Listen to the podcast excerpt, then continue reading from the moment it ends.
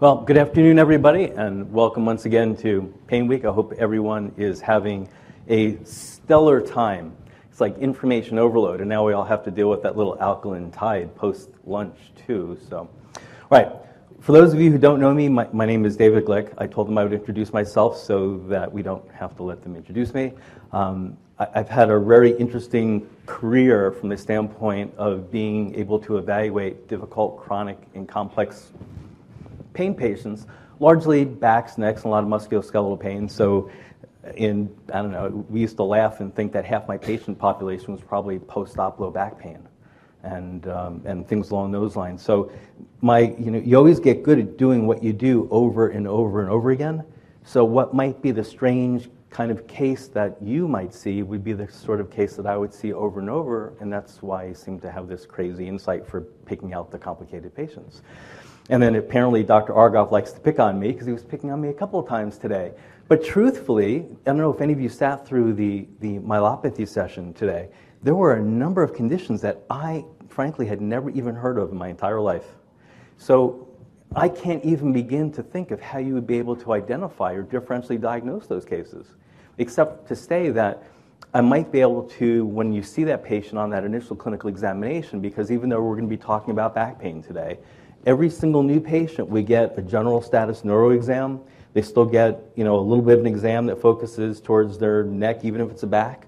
You always listen to the patient because the little details that the patient doesn't necessarily volunteer, but that you have to pull out of that history, sometimes gives you the direction to know that something else might be wrong. Because all too often, when we see patients that are referred for back problems, it might not be in the back. I mean, the classic example was, and I cringed, I, I literally cringed when I saw this one, and I think I mentioned it in one of the other sessions. It was a patient that was having a dissecting abdominal aneurysm with referred back pain who was, had already gone through a couple of injections and was going through an active course of physical therapy that involved rehab and exercise. You think we have a problem with that? you know? So, where was somebody when it came to that exam? And that's the key. So, what we've prepared for you today and is not a session to talk about the you know the, the prevalence of back pain because we all know what that is. I hate when people stand up and start talking about what the prevalence of back pain is in society and how much it costs because we all know in this room that's a pretty rare condition. We hardly ever see anybody that has back pain. So just in case you ever see that rare patient um, what i wanted to do is i wanted to pay a lot of attention to some of the little clinical pearls that we have that'll either pop up during some imaging study or some kind of exam finding or some kind of clinical scenario, but also to look at the way we look at the patient so that maybe we can add a few things to our clinical examination so that we might be able to better recognize some of these things. Because no matter what anybody says, the secret to a successful clinical outcome has nothing to do with looking at what the standard treatment for a protocol is. It's being able to diagnose the patient adequately and then triage what that patient needs to treat them. Doesn't that sound correct? So it's all in the diagnosis, really. You start with the right diagnosis, you, you, you really slant the, the likelihood that you're going to have a potentially favorable clinical outcome. So that's what it's all about today. Um, I've tried to include some more treatment stuff in there, and I'm more than happy to talk about a lot more treatment stuff in there after the end of the session because we have a little bit of a break time after that, too. So, with that, I have nothing officially to disclose. Our primary goals for the day are we want to be able to identify some of the common primary and secondary pain generators we see that result in this rare thing we see called back pain. Um, I want to be able to talk about some, uh, how some of the examinations we see are basically completely inadequate when it comes to being able to differentially diagnose those problems. And then I want to point out, again, some of the different things that we can see, that we can use during our clinical exam to get a better idea of what's going on so we get a better starting point. So we start the voyage this morning by talking about the fact that back pain is really not a pathology, is it? It's a symptom, correct? So if you think about that, I like using knees for an example. How many people in the room have a knee problem? Okay, enough of you. So, what's your knee problem, if you don't mind telling everybody? It hurts. The one example I was going to use, which is you never tell anybody that, oh, I just have knee pain, I get the first one. So, somebody else, what's your knee problem? Meniscus. What do you got? Psoriatic arthritis. Someone else, what do they got? ACL. ACL. So the point is that if someone says, What's wrong with your knee? Do you say, I have knee pain? And that's everyone else in the room except for uh, Leslie, because Leslie says knee pain. But everybody else in the room is going to say, No, I have uh, uh, an ACL. I have a meniscus tear. I have psoriatic arthritis. So you're diagnosing the condition better from the start. Because do you expect a patient with a meniscus tear to do really well with an ACL repair? Would you even expect that to be true? No. So if somebody has a meet, uh, like a facet mediated disc pain, and you treat it as a disc pathology, what's your expected outcome? If they have sacroiliitis, what's your expected outcome if you're treating them with an epidural? So it's all about the diagnosis. And I really truly wish when you see a study that comes out that says, let's say, oh, we're going to investigate the clinical success of intra-articular facet blocks for the treatment of back pain. And you read the, the patient selection, and they made no attempt to actually identify a facet mediated back pain before they started running this study. The study should be entitled hey, we're going to do intra-articular facet injections for facet-mediated back pain, and by the way, here is our protocol for identifying a facet pathology. I find that really scary. A number of years ago, we did this little game where I said, okay, it was like Family Feud. Name for me the things that cause back pain. You know, surveys said disc herniations was what everybody first answered, or I even heard people say pinched nerves, and I hate that because it's like a misnomer. But then everything started getting a little bit quiet. Well, there are more things that cause back pain. It's not just about disc herniations and pinched nerves. But how often does the patient walk into your office, especially if they've seen other providers, and you ask them what their problem is, and instead of even saying, I have back pain, they say, I have a herniated disc. Well, great, so does the guy next to you, maybe, and he doesn't have pain at all. And then, even if you had a herniated disc and you had an epidural and it made the pain go away, do you still have a herniated disc? Yeah, maybe. So, there really is no single treatment to back pain. So anytime I see a session where that talks about, ooh, we got this new latest greatest thing and it's going to treat back pain, I just laugh because it's not about determining what's going to treat back pain, which is a symptom for everybody. And if you notice, a lot of the clinical trials and all the little case examples that they're giving here, even at PAINWeek, seem to be about back pain. Pretty interesting. But it's not about whether or not there's a single treatment to fix back pain. It's what treatment should for what kind of back pain at what point in time. So if you're doing a back exam and you're that first line person to see that patient, you basically are the triage person because you have to determine, or to the best of your ability, what is going on with this patient so I can say this patient gets an epidural, this patient gets PT, this patient gets a facet injection, this patient goes for that somatoform disorder. Okay, I was just kidding on the somatoform disorder. You got to give me some leeway because we're so Here's my controversial statement. You can yell at me later and then I'll back off. Chronic back pain often occurs from a failure to adequately diagnose and treat the problem. And I have to say that because there is no other explanation that account for how come a patient can have a problem for years. They can be referred to me. I take a step backwards. We reevaluate the, the whole clinical scenario, come up with a new working clinical diagnosis, and then treat the patient, and then all of a sudden, if we find out that treating, getting the patient off the medications that they've been on for three years was a harder task than treating their back pain to resolution.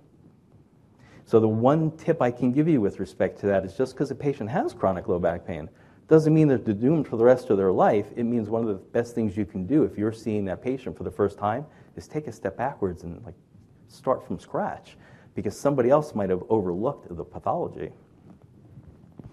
So, along these lines, you know, we're all highly skilled clinicians in what we do, every single one of you. There's no one of us that's better than anybody else.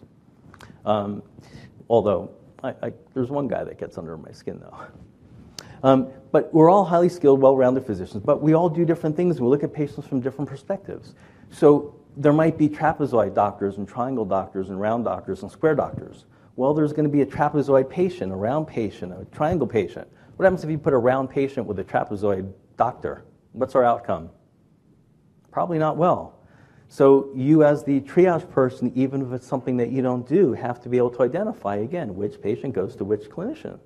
And then sometimes these problems are complicated, aren't they? Who says you can't have a problem that's half trapezoid and half round? So then what happens? You either got to find a physician or clinician who's half round, half trapezoid, or better yet, around and trapezoid physician who, physicians, clinicians who work together. Because another thing that we do to help get our patients better is a lot of times we throw the rule book out. So when you throw the rule book out, you're thinking outside the box. Who says if you have a facet inflammation that might be leaking out inflammatory cytokines, which is now going to cause the radiculitis? So if you do a facet block, well, the root's still aggravated or irritated, so you get a false negative for the clinical benefit. Then you go back and do a transforaminal epidural, but by that time the facet's still inflamed, so that doesn't seem to work. Well, I'll trade a, a diagnostic block confirmation for a clinical outcome all day long. So why wouldn't it make sense to block the, the facet joint and the nerve root at the same time, if that's what your clinical examination says? So don't be afraid to think outside the box. And that's the other secret we have.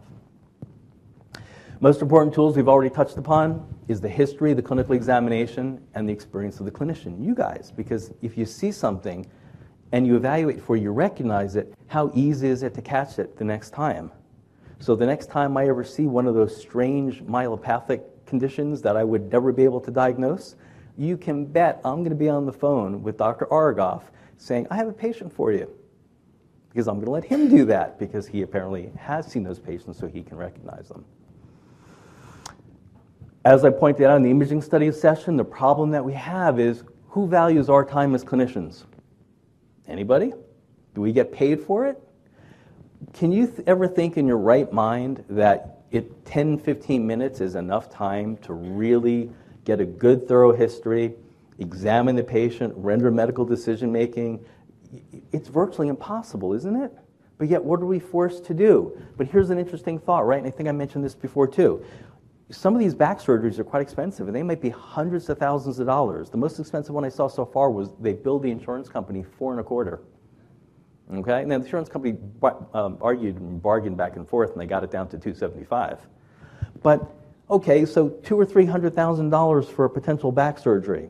So if we say, let's just take that and divide it up by an extra 100 or $200, how many extended consults can we pay for for how many other patients? Save the necessity, I'm stuttering, save the necessity to save one MRI. How many additional consults could you get out of that? Save an injection, save an unnecessary medical treatment. All of a sudden, the thing goes the other direction. But you know what? There's no, doesn't seem to be any interest in doing that, does it? So, those of you who were in the imaging session, remember, I went over this patient. I'll go over it really quick. This was a 26 year old female who was complaining of severe back pain radiating all the way down the, the, the right leg, all the way to the foot with numbness and tingling in the toes. Well, what does the MRI show, everybody? Normal, right? It's a pretty normal study from the standpoint of no evidence of disc bulge or herniation, pretty much normal bone disc, bone disc all the way down. Well, so, what do you see when you see that patient who's coming and asking for their pain medications? Drug seeking, that's the common thing we hear, right? Workers' comp insurance carrier, because workers' comp claim, thinks the patient's malingering. So, I get the patient as a second opinion to, to verify or confirm that they're malingering and faking. The patient had really acute radicular symptoms during the course of the clinical exam. So, does that, that doesn't make sense, though, does it? Well, clinical exam being most important, and you can localize it down to a radicular pathology, radiculitis, inflammation of a nerve root doesn't show up on an MRI. So I confirmed it electrodiagnostically. So I did cheat, but my clinical examination really honed me in on it, and my, my electrodiagnostic study at that point was just confirmatory, so I can kick the workers' comp insurance carrier in the teeth. But I also used it to help decide what to do with respect to treatment, but I would, probably would have made the same decision anyway. And the patient had a transforaminal epidural and then made her pain go away. So we didn't need the opioid then, it was a moot point. And then I also put up this one. The case scenario here was the 65 year old farmer who never had any problem, avoided physicians, hospitals, doctors like the plague, fell off of his tractor, and ended up with an acute onset of low back pain radiating to the back of his leg, the same clinical scenario as our 26 year old woman. So, what do you say about this MRI? Little problem here at L5S1, right? Spondylosis, you got a disc herniation coming out the back. Can everybody see that? Even you guys on this side of the room with the, with the podium in the way of my pointer? L5S1, spondylosis, disc herniation coming out the back. So The ER doc does his complete examination, which included dorsiflexion of the foot for his motor examination and some quasi attempt at straight leg raising, which was positive. He just tried to lift the leg off the table and it hurt, so that was positive straight leg raising. So the, um, he, there was a surgeon in the ER that got called in because there was a multiple trauma also going on. So the ER doc said to the surgeon, I got another one for you. Here's the back the surgeon assumed that the ER doc did a thorough examination and a proper clinical workup. So he goes over to the patient with the study looking up in hand and says, We're going to have to decompress and fuse this. The poor old guy got scared, signed out of the ER AMA, and went home. So the, the surgeon called us up and asked us if we can see the patient to do something about his pain short term while he convinces him that he's going to need a decompression fusion. So that comes in the next day, and we evaluate him, and it took a few minutes to figure out he had a hip fracture. So, yes, he was having surgery on Thursday, but to have his hip repaired. So, you had a normal MRI with an acute, you know, real severe injury, very acute presentation, if you will. And then you had an acute onset of low back pain radiating to the lower extremity, same clinical scenario, with a focal pathology that had no clinical relevance to the patient's clinical presentation. So, what does that tell you? This was, I also put this one up. This is that same 26 year old female. This one over here was one of the worst MRIs I'd ever seen in my entire clinical career. 65 year old guy builds houses for Habitat for Humanity. It had every single pathology known to man on that MRI uh, spondylosis, canal stenosis, foraminal stenosis, facet hypertrophy, um, you name it. It was all there. So the surgeon didn't know where to start. Well, the presenting diagnosis, if you guys that were in the, the imaging session remember it was just a focal area of pain right here around the buttock area that was especially problematic when he walked or when he stood up. It would feel like a knife jabbing him all the time. So, clinical examination showed a gluteus medius trigger point and was negative for everything else. And I did one of the most thorough electrodiagnostic studies I ever did on a patient. So I looked at every single nerve root from T11 to S1, and it was normal bilaterally. So that kind of ruled out any myelopathy, radiculopathy, plexopathy, even an encephalopathy all at one time, and a peripheral neuropathy too, as a matter of fact. Well, the guy had a gluteus medius trigger point. We injected the sucker, he gets up off the table and says, Wow, it's better. Sore, but better. I think we did a repeat injection like two weeks later, and I never saw him again. He was building houses for Habitat for Humanity. So the worst MRI in my clinical career, well, I've actually seen one worse now, but one of the worst MRIs in my clinical career essentially had nothing to do with the patient's clinical presentation. It was all about the examination. So much for a whole bunch of injections and physical therapy leading up to that little course of the trigger point injection. So, this patient, remember, inf- had radiculitis, inflammation of a nerve root, likely a significant pathology. Anytime you see a pathology on an MRI that you treated with an injection and it went away because you know as well as I do the pathology is still present if you took a picture. So, it probably was something inflammatory. But radiculitis is something that you will never see on an MRI interpretation, will you? Have you? 20,000 MRIs, I've never seen the term yet. Now, if I hit the right hour, it would be great. So, while providing valuable information relative to the patient, as a standalone study, if you will, you don't know whether or not a pathology, even if it shows you, is clinically relevant. So, it has to be used in context with the clinical examination and the patient's history. My favorite MRI study of all time, if you recall, was this one from 1994. In it, Jensen basically took 98, I always round up to 100 individuals that had no back pain whatsoever. 52% of them had a disc bulge or herniation, 38% of them had disc bulges and herniations at multiple levels. Remember that study? So this says 50% of the population with no pain has disc bulges. Great. So how do you know when they have one that it's symptomatic? But yet, every time you have a symptomatic patient, what do you assume? This one is the most recent one that came out, and I showed this one in the imaging study as well too. This study was great because the N number was sick. This was a China study where they looked at the people or patients presenting to two emergency rooms in China during the month of January 2013 with an acute back pain presentation. So our N number for this study was 3,107. Out of those, if you look at the numbers, 58.3% had negative studies, And there were positive findings on 41% of the imaging studies, but they had the little statement that said, but we don't know if it even correlated with the patient's symptoms. So you had a greater chance in an acute back pain situation of having a normal MRI. How's that one for you? But yet, what's the first thing everyone seems to rely upon when it comes to back pain these days? MRIs, right? We all agree on that? Can we get a consensus? All right. Um, so, here's another patient. So, this patient has low back pain that was really appeared a week and a half before this MRI was taken with radicular findings.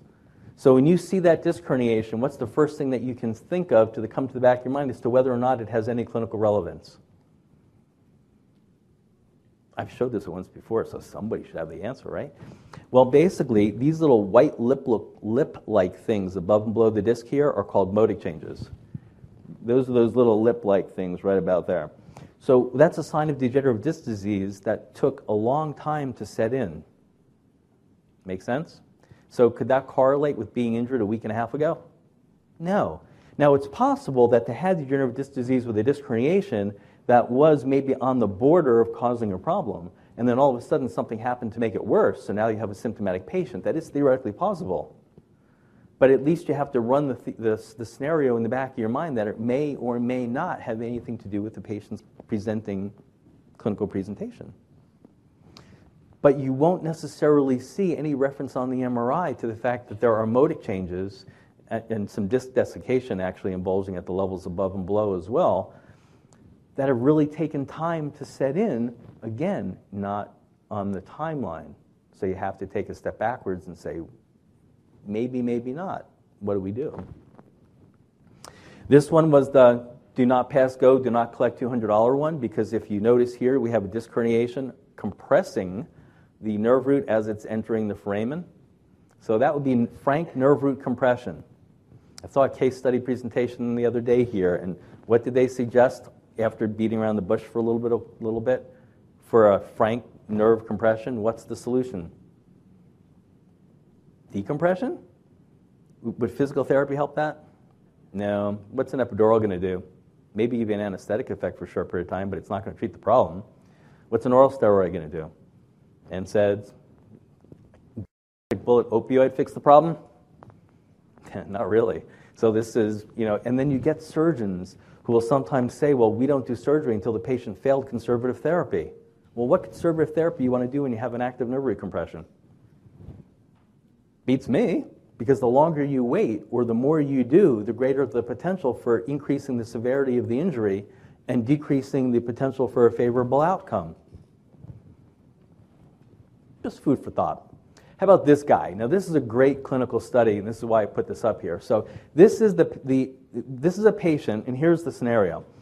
He's a fireman. He's carrying a stretcher down a flight of steps. Okay? So, he gets, feels a pull kind of in his groin inguinal region, and then shortly thereafter starts getting numbness and tingling in the anterolateral part of his thigh. Okay? So they send them to the doc in the box, like they always do for this workers' comp. I think it was a county, so they use the whatever these little clinic doc in the boxes are. They do X-rays, and they say, well, you have multiple levels of degenerative disc disease. Well, you got early signs. You can see the little white lines on the X-ray. So oh, yeah, okay, the guy's like 48 years old or whatever. That's, and look what he does for a living. Would you expect that? Yeah, great. I'm glad. So they said, well, we're going to have to do an MRI of your back. Well, you also have to understand that they were actually forcing him into the diagnosis of back pain because his presenting complaint is pain, numbness, tingling, anterior thigh, and groin pain. So on the history form, it says, Well, do you ever have back pain? He's like, Well, I'm a fireman. Yeah, I have back pain all the time. Oh, we have back pain. We can deal with that. Not his complaint. So they do an MRI. Now, the MRI shows, and what's really important here to point out is it's probably hard in the back of the room, sorry but you have genetically small pedicles. So here's a relatively big, stocky guy, but he's got short pedicles. Well, if you have short pedicles, that means you're blessed. You know, I don't know if you can see it here, but you have like really short pedicles. I can't even hold the, the pointer straight from that far. If you have really short pedicles, what's that going to do to your canal diameter? Make it smaller? So he's got canal and foraminal stenosis because the guy was born with short pedicles And you remember what Dr. Argoff said earlier? If it's something you have for a long time, the body can adapt. You think that would be symptomatic? But they call that stenosis. So the surgeon says, We're going to order therapy for your back. Great. They give him exercises. That wasn't working. So he said, We're going to have to do an injection. Okay, so show of hands. If you were going to do a, in this case, it was a transforaminal epidural. So he actually blurted out. If you were going to do a transforaminal epidural on this patient with the information that I've given you, because the rest of this stuff was inaccurate anyway, what would be the level that you might inject? What was that? Three, four? I like that's a possibility. Anybody else? Two, three. I'm leaning more towards two, three. Anybody else? We'll take the two, three.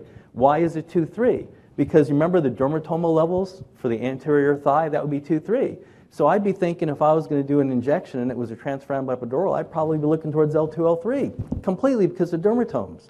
But remember I said the clinical experience of the clinician is extremely important?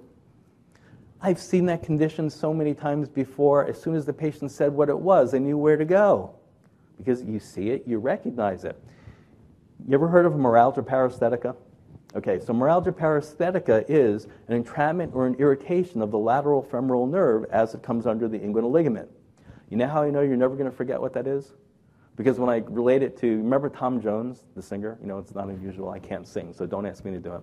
We had a guy who did a satellite symposium at one of the Pain Weekend meetings. I think it was Nashville. He spent more time singing than he did talking about the product he was there to pay for.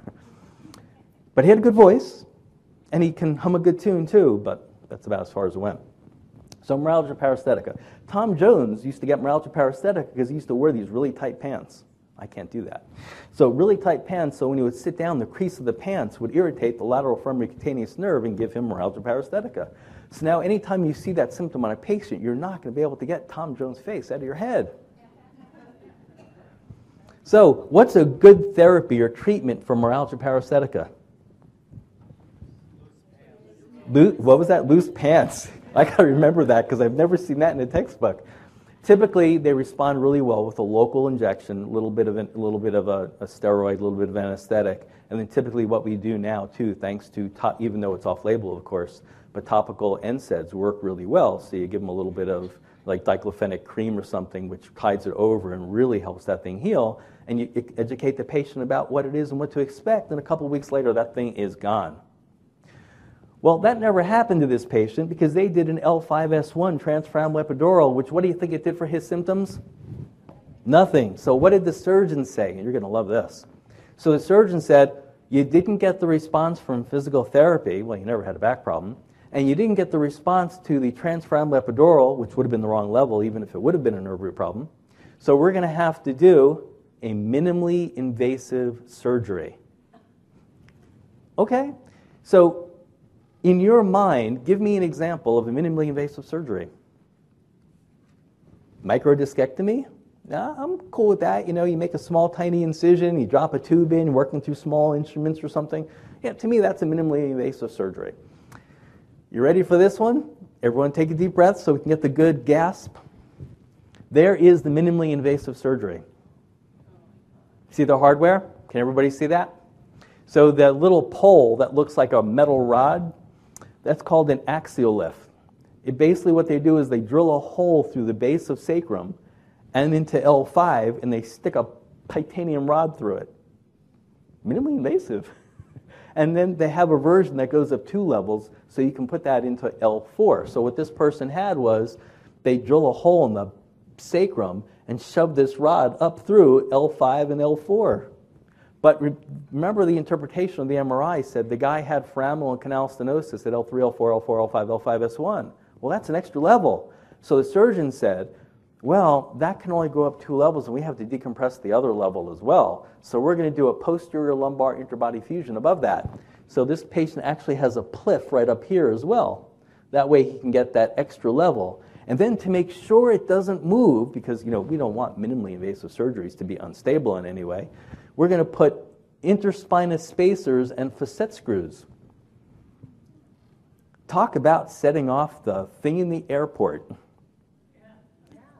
And, you ha- and if you look at the report, you'd cringe. So, let's take this further. So the guy, when he would come in and you would ask him what his pain was like on a scale from 1 to 10, and you were going to absolutely love this story, he would say his pain is a, an, a 7 to 8. All right?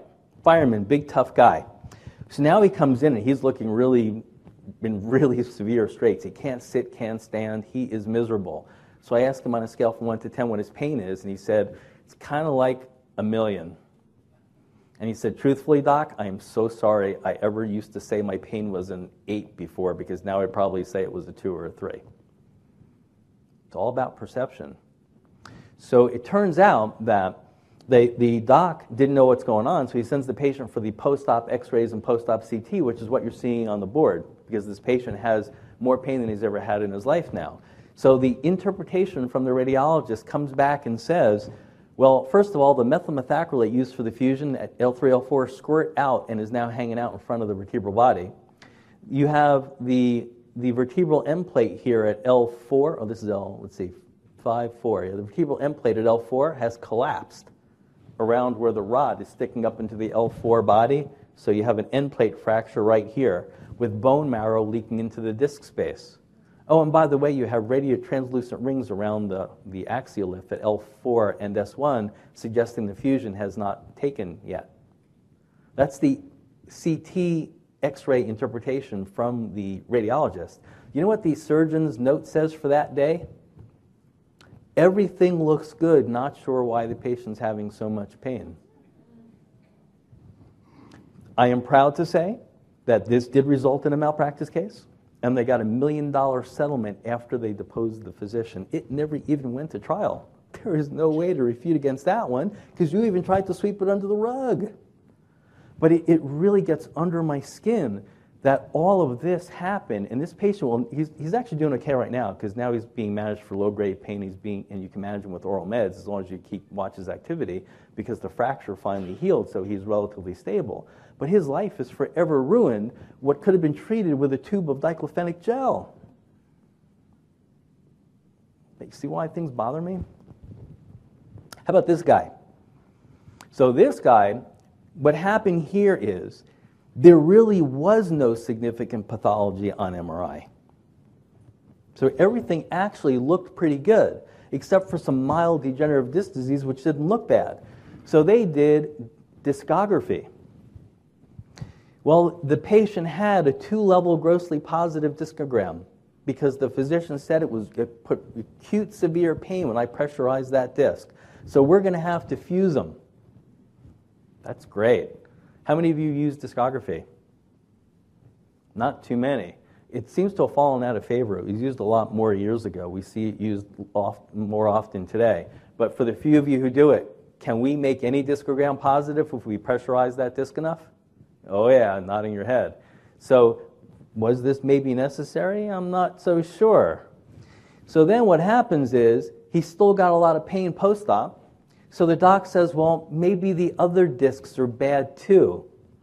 So, now what you have is a post op fusion, which I didn't really like his hardware placement any, either. So, if you, I mean, if there's a surgeon in the room, I apologize, but all things considered, if you're going to put rods and screws on me and I know there's soft tissue fascia over here, why not take the time to fit the rod a little bit better so it doesn't stick so high up over the screw? But I'm just saying, getting paid enough.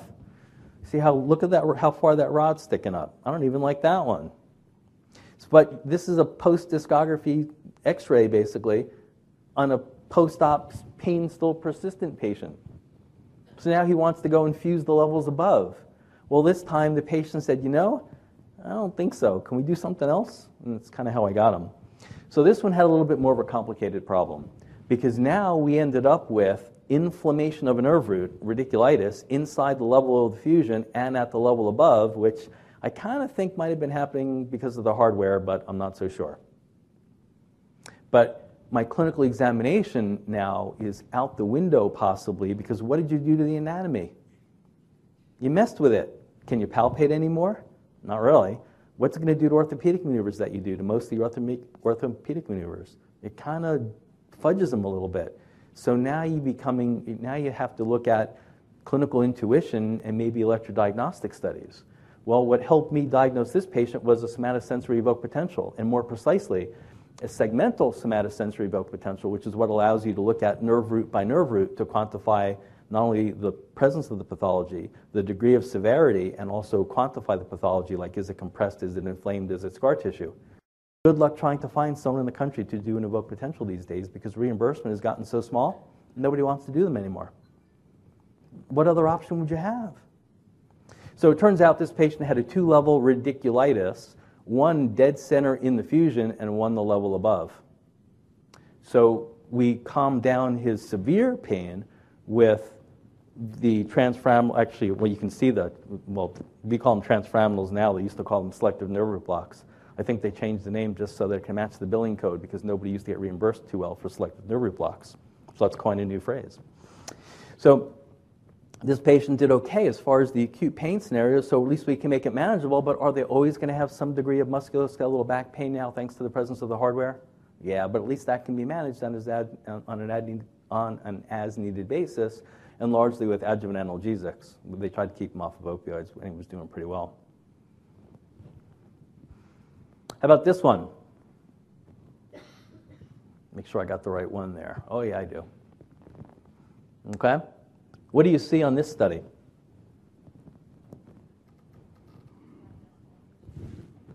Can we all agree there's a little disc herniation over here? Everybody agree? So when you look at the sagittal slices right here on the left, for you guys on the far side of the room, and isn't it ridiculous how wide the room is from this side to that side? And I apologize for you guys that are over here, but we do have more seats over here if you want to kind of slide over.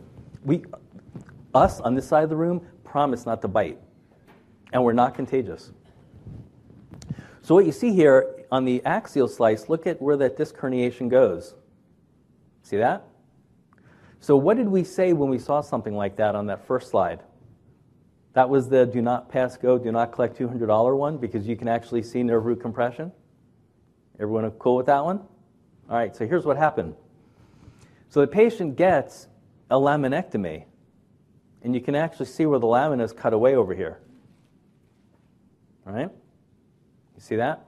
Like, so the bone's gone, and now you have the spinal canal, the, the, the cauda equina, basically in the dural sheath here, dural sac, coming out and being pushed out towards the level of where the lamina used to be.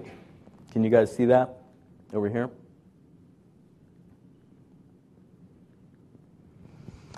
Well, that creates a problem in on its own now, too, because guess what? Now the patient's getting an irritation at the, at the cauda equina level, causing a cauda equina syndrome because it's being mechanically irritated by the sort of the little space that left when they did the laminectomy because the thecal sac is being pushed out into it, now being mechanically irritated by the bone. And not that I'm arguing against laminectomies because in some cases I can see where they would be necessary. But what do you do when you do a laminectomy? What's the other thing that disappears? Multifidus muscles, right?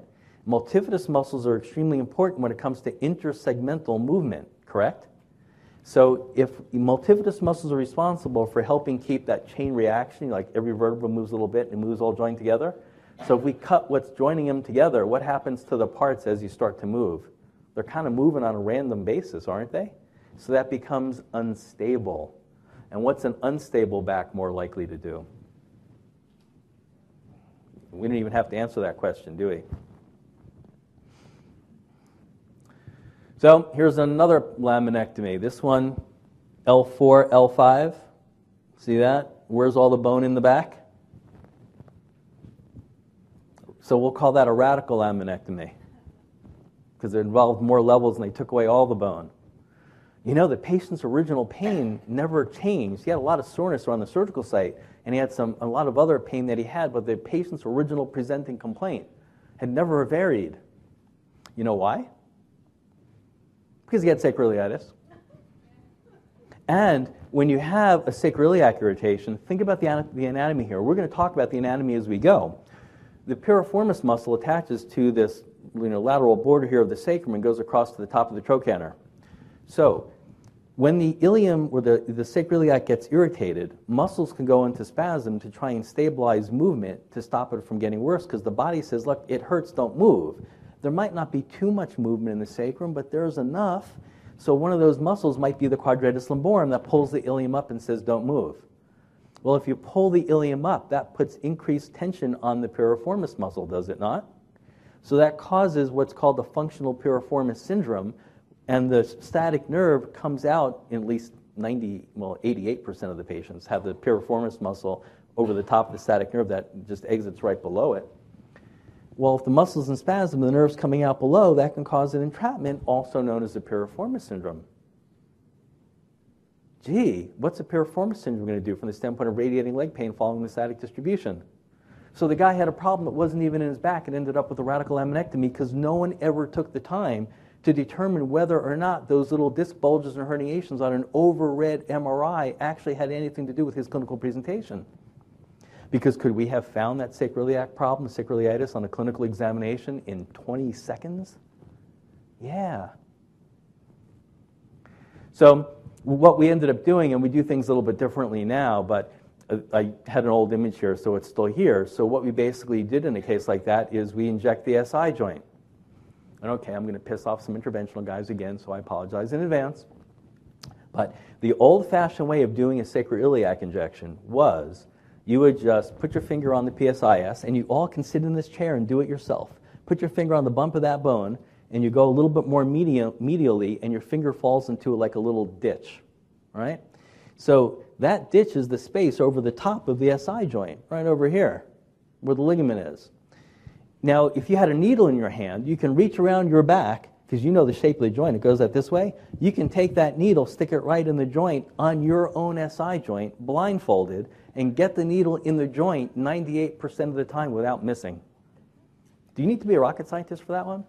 But somehow, I don't know where, and that's how we all used to do piriformis uh, uh, sacroiliac injections. Somehow, interventional pain textbooks started coming out and saying that you should go for the inferior aspect of the joint on the bottom using fluoro, which happens to also be the smallest part of the joint, to try and get the medication to go up into the larger point of the joint surface. Yeah, maybe. Well, I can't tell you how many ones I've looked at on fluoro where all they did was miss the joint because you can see the contrast just going out into the pelvic cavity. So I guess that's a fake SI injection. So you can use fluoro. I'm all for it just inject the upper part of the joint where all the joint surface is because you're more likely to get more medication into where it needs to be without being able to miss.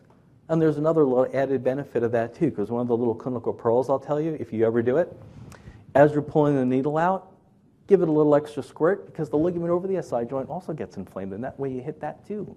So you increase the likelihood of a favorable outcome. That's my tip of the day. And if you want to, and if you're worried about standard of care and that you didn't hit the bottom part of the SI joint, feel free to do a second needle, as long as you got that first one, because that's the one that's going to count. Because the other problem is too, if once you go to put contrast in the joint at the very bottom, how much more volume can that joint take? Yeah, I'll go for the top, and we don't need any contrast because you can't miss the joint. It's like in front of you. It's the biggest thing in the world. Because remember, we can do it blindfolded. And anybody who's up for the challenge, go home, take a syringe, try it. It'll work. I put this one here because these are the things that piss me off more than anything. So, this is a soldier who was injured, active duty, and he ended up with what was diagnosed as a disc osteophyte complex causing his pain. Well, truthfully, I think he had a little bit of disc osteophyte complex there going on the entire time. I don't think it was relative to an injury unless it got pushed over the edge. But that's another story. But he does have a disc osteophyte complex, and you can see it here coming off the back. Okay? It's right more prominent right over here. So they were thinking it was causing a little bit of a canal or foraminal stenosis as well, aggravating the nerve root or compressing the nerve root as it came out of the foramen. All right? So the surgeon said, okay, we're going to do a microdiscectomy, minimally invasive surgery. We all agree that could be possible if you verified that's the pathology. Everyone agree we could do that? Yeah, I'll be okay with that. So here's the here's the, the top you have to understand is the, um, well, let's see, which one is it? It's the left side is the pre-op, the right side is the post-op. That's what it was. Okay? So how do we know we have pre-op and post-op? Anybody want to take a guess? So this is the pre-op, this is the post-op. But here's the disc osteophyte complex. So here's the disc osteophyte complex post-op. What can you say about the two? They look pretty much about the same, don't they? So what'd you operate on? And how do you know this was the post? Because you can see the hole in the lamina where they made the little you know, laminotomy to go through and to supposedly do the remove the disc osteophyte complex. So, was the procedure actually ever done? No. The soldier still has acute severe back pain radiating into the leg, walking around on crutches. Well, the pathology still there. But read the physician note.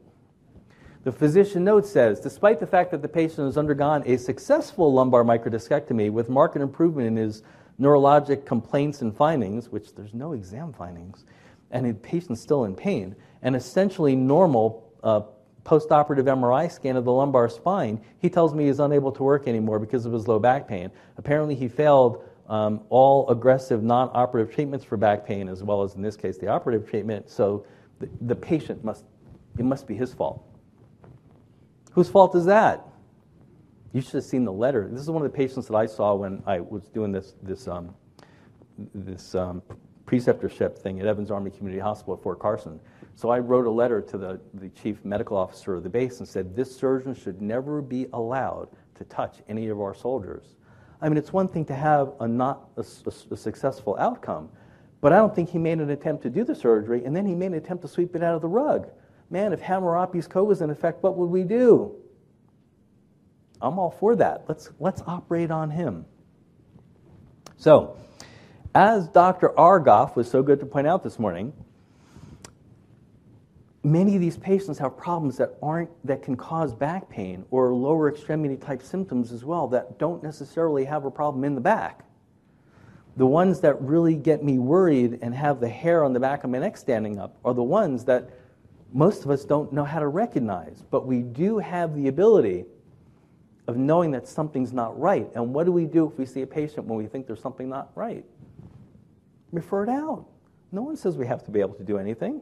You know, I, there's been a number of times where I've had, I, I've been convinced that something's going on vascular or something at a higher level neurological thing that's way above my pay grade. I'll refer the patient out. Even if they find nothing, at least we're covering ourselves and we're protecting the patient. So don't feel too bad. We're going to talk about the mechanical musculoskeletal problems largely is what we want to go over today. So these are the different common things we see with respect to back pain. You know, the things that are like discs, nerve roots, facet joints, that stuff. Do these other things cause back pain too? Infectious metabolic neoplastic referred? Yes. I just got very bad news today about a patient that I'm so upset about because this is one that I originally saw two or three years ago for meralgia paresthetica and back pain. Uh, so we kind of got the meralgia paresthetica and the back pain taken care of. For the most part, at least because all the clinical examination findings are now better. But then the patient's still complaining of some degree of back pain, but we have no clinical examination findings to back it up anymore. But he does have a history of psoriatic, psoriatic arthritis. And while he was on a, a, one of these newer uh, psoriasis type medications that he was doing really well on it, the insurance carrier said, We're not paying for it anymore. So they forced him to start doing the only thing they were going to pay for, which was bi monthly steroid injections, which I didn't quite understand. So, needless to say, I'm thinking, look, it's quite possible because there's nothing, or relative to me, there's nothing on your exam to suggest that you have a back problem anymore. So, it has to be coming from someplace else. Common sense says maybe it's associated with your psoriatic arthritis, but it's not a pathology in the back that I can treat but have your PCP work on it, you know, get your meds sorted, uh, put it in a letter so they can try and get the insurance company maybe to try and improve the meds. He was continuing to deteriorate further. Um, someone, some crazy blood test came up um, abnormal, so they ended up doing a CT scan and they found some ridiculously rare pancreatic cancer. So I guess he was having surgery this week at Hopkins to try and remove it, and I got a text earlier that said they couldn't clear it away from the vascular side of the equation, so they're basically telling the guy they closed them up and they gave him a 1% chance of survival for weeks, actually. So that's not going to go over too well. But the hair on the back of my neck was standing up because I knew in my heart of hearts whatever was going on was not in his back. So I felt really bad. I'm feeling really bad, actually. And I keep on hitting the wrong button. So if you see a red flag, like an immediate onset of deteriorating neurological symptoms, that's bad. you know, when you see things like you know, fever and chills and other thing going, things going around, also, that could be a red flag. So pay attention to the things that don't look normal for the typical back type pathologies. And then if something's abnormal, you know what? Always have someone check it out. Whether you do it yourself or refer the patient out because it doesn't hurt just to be sure and have another set of eyes put on that patient. So while there's a whole bunch of things that we can look at from the standpoint of ruling out red flags, today I wanted to really concentrate on just evaluating the backs first because that's really where we're putting our attention. And I think the interventional pain guy left, so I probably pissed him off, huh?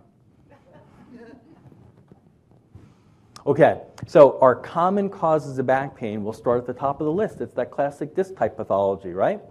Well, disc type pathologies come in multiple flavors. You could have a disc herniation. Maybe there's just a referred pain of the disc because we've heard of that, co- that concept of discogenic back pain. But that disc can also have a tear. And if that disc is, tear, is torn, what do you think is going to be around that pathology? Inflammatory cytokines like tumor necrosis factor alpha and things like that. So you can have an inflammatory response there. Well, let's say you have a disc herniation, and that's an injury to a, a disc in general. Isn't it possible that that tumor necrosis factor alpha and other inflammatory cytokines can leak out or leach out of that disc? Yeah. And then what's close to that disc? Uh, nerve root. So if you have those inflammatory cytokines and other crazy mediators leaking out of the disc space and they're real close to the nerve, what can that do to the nerve? Inflame it to cause radiculitis. Does radiculitis show up on an MRI? No. But that would be the patient that would respond to an oral steroid or an injectable steroid, right? So that disc can be a disc herniation, it can, ha- it can be compressive, it can be non-compressive, it can be a tear, it can have an inflammatory pathology, multiple flavors of the disc. How about the facet joint? We've all heard facet pain, didn't we? Don't we? Haven't we? Well, there are different variations of that too. And remember the inflammatory cytokines that can leak out of a disc? What happens if a facet gets inflamed? It's a joint with a capsule. Can't we get leaking of those inflammatory cytokines out of that capsule as well? And what's the facet near? Oh, yeah, that's that little pesky nerve root again. We hate those things. They just keep on showing up in the worst possible time. So if the facet gets inflamed, what's the likelihood that the nerve root gets inflamed as well? It could be pretty high, isn't it? Yeah. So that facet inflammation again can cause a nerve root inflammation, highly important, and that's important to know because that I hear this thing about referred facet pain all the time where it follows the distribution. Referred my foot. That's inflaming the nerve root, causing the pain to follow that distribution. Doesn't that make a lot plausible sense? Because I can show you the pathophysiology of that one. The other one's complete speculation that was never proven. Ligaments. Okay, well, you know, there are ligaments that are in the back that could be problematic. Way back in the day, before we had those three point shoulder harnesses things, if patients were in a car accident just with a lap belt, they would tear posterior longitudinal ligaments thanks to those you know, torso whiplash injuries, right?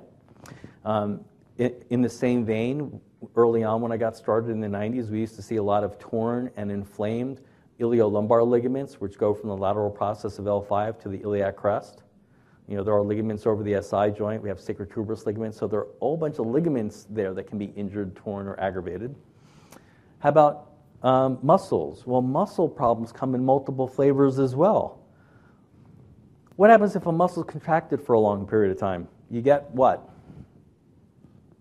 Trigger points, buildup of lactic acid. We can talk about it in a whole bunch of different ways, correct?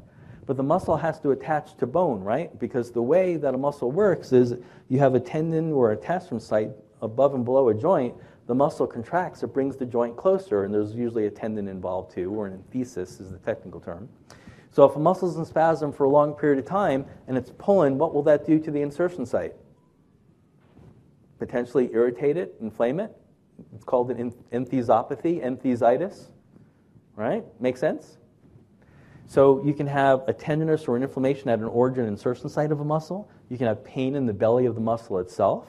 The muscle itself can be injured. Who says you can't have a myopathy? Maybe we have some muscle injury. Well, it gets complicated because you can have primary and secondary muscle spasms. How many people in this room have ever turned their head to, for you know, one quick to a side for one quick second and felt like a shock-like sensation in their neck and felt everything lock up? That ever happened to you? So basically, your body said, you know what, you're about to injure something, at least I'm perceiving you're going to injure something. So it put all these muscles in your neck into spasm in an instant to say, don't move, I don't want you to hurt that nerve. And then it realized everything's going to be okay and it'll let you turn your head. So if the body senses something is wrong, what does it do to try and protect itself? Puts muscles into spasm, which could be muscles in your low back, right? So it could be a guarding mechanism. Think like our, our sacroiliac patient that was actually complaining of back pain radiating off to the side. I'm going to show you what that is in a second. But that was due like largely to a muscle spasm. Well, if the nerve that goes to the muscle gets irritated or inflamed, technically that could send out just firing signals, facilitation of a nerve. What does the muscle think the nerve is telling it to do if the nerve gets excited? Contract. So you get a muscle spasm or a trigger point if it's there for a long period of time. So the muscle might have direct nerve innervation saying contract. And then again, if it's contracted, you know, it, it gets inflamed in the belly of the muscle itself, lactic acid buildup, tenderness at the origin insertion. But there's essentially a sort of a primary and a secondary muscle spasm here. Primary meaning it's actually part of the actual pathology, secondary meaning it's in spasm because it's guarding for something else. So the key is to try and figure out what's what. Because one you might want to have a greater tendency to treat than the other. Well, neurogenic, technically, if it's a nerve root, that would be neurogenic. We already kind of talked about the idea of radiculopathy, radiculitis, you know, nerve root compression, nerve root inflammation. And I think Dr. Joshi, does he pronounce it Joshi or Joshi? I've heard it both ways. Uh, was talking about cluneal nerve irritation in his back pain lecture yesterday. The, uh, the cluneal nerves gives you sensory innervation to the area around the pelvis. Well, if you irritate the cluneal nerves, which largely are sacral distribution, that can cause back pain, and that's also a neurogenic problem. A piriformis entrapment would be considered a neurogenic pathology, not necessarily related to nerve roots. And what about joints? Remember a 65 year old farmer that had a hip fracture? What about our other patient that had that radical laminectomy because they had a sacroiliac problem? Those darn sacroiliac problems. One day they're going to figure out a surgical procedure to fix that. Oh, I think they did, fusing the SI joint. Any of you guys have patients that have undergone those procedures? A fusion of the SI joint? I've never fused one in 30 years, but I've had to try and fix ones that were fused and became painful later when the fusion broke, and that's no fun. So I'm not an advocate of fusion, fusing. So basically, what's the likelihood if a patient has chronic low back pain that's been going on for a long time that even a single pain generator is involved? Now it's getting even more complicated, isn't it? Because now it's like, let's pile on the guy while he's down. Andrea Truscott was one of the interventional pain docs that gave me my start in the pain world back in the early 90s. And she used to say that all these back pain patients are like peeling off the layers of an onion. You know, you have one problem and another one sets in, so then you go to treat the one that you can see, and lo and behold, there's another one there that you have to address. And that sometimes happens. There have been times where I've known there's multiple things going on, but I can't see what that secondary pathology is, and I'll examine the patient two seconds after they've undergone a block because I've known that we've taken that part of the picture off the table just so I can see what's left. No one says you have to wait two weeks for the patient to come back post injection to reevaluate them. And then we found a lot of things that way, just by removing the symptomatic layer to peel it back. So, now what I want to start doing is focusing on what it is we need to do to get a better idea of what's going on with our patients. And the most important tool that we have that we start with, no matter what, is always the history. It's what the patient tells you. The patient tells you a story. This is how it happened. This is what hurts. This is what makes it better. This is what makes it worse. This is when it bothers me. You name it. That information is essential. When I'm in a funny mood, which is my wife says I have a strange sense of humor, but if I'm in one of those like cynical moods, usually, and I get one of these patients that's too ridiculously simple, and I start listening to the patient, haven't even laid a finger on him yet. Sometimes I'll do one of the Johnny Carson Karnak things where you, you know, the, the answers would sit on a mayonnaise jar in Funk and Wagnalls' porch. So I'll write on a post-it note what I think the patient has and stick it on the wall and say, okay, here's what I think you got. Now let's do the exam and see if I was close. But again, that comes out of that whole idea of sometimes you see these ridiculously simple problems, and when you see them over and over again, it, you're just going to think, wow, you know what it is as soon as the patient walks in your door, which is great because then you can treat it successfully. And then you have these other patients. You ever notice you're trying to get a history out of them, and they start talking about all the stuff that you don't want to hear about? I have an unrelated one. I, I, somehow, I don't know how I let myself get into this mess again, but I offered to chair this, this car show, concourse judging car show, which is actually next weekend. Um, and the guy who's supposed to be in charge of the judging, when I send him an email or give him a phone call to ask him about the status of what we're doing for this particular thing for the judging, he starts rambling off on all these things about all these other projects he's working around his house that have nothing to do with my question, which is really making me nervous about how whether or not he's going to be able to pull this thing off because my reputation is on the line.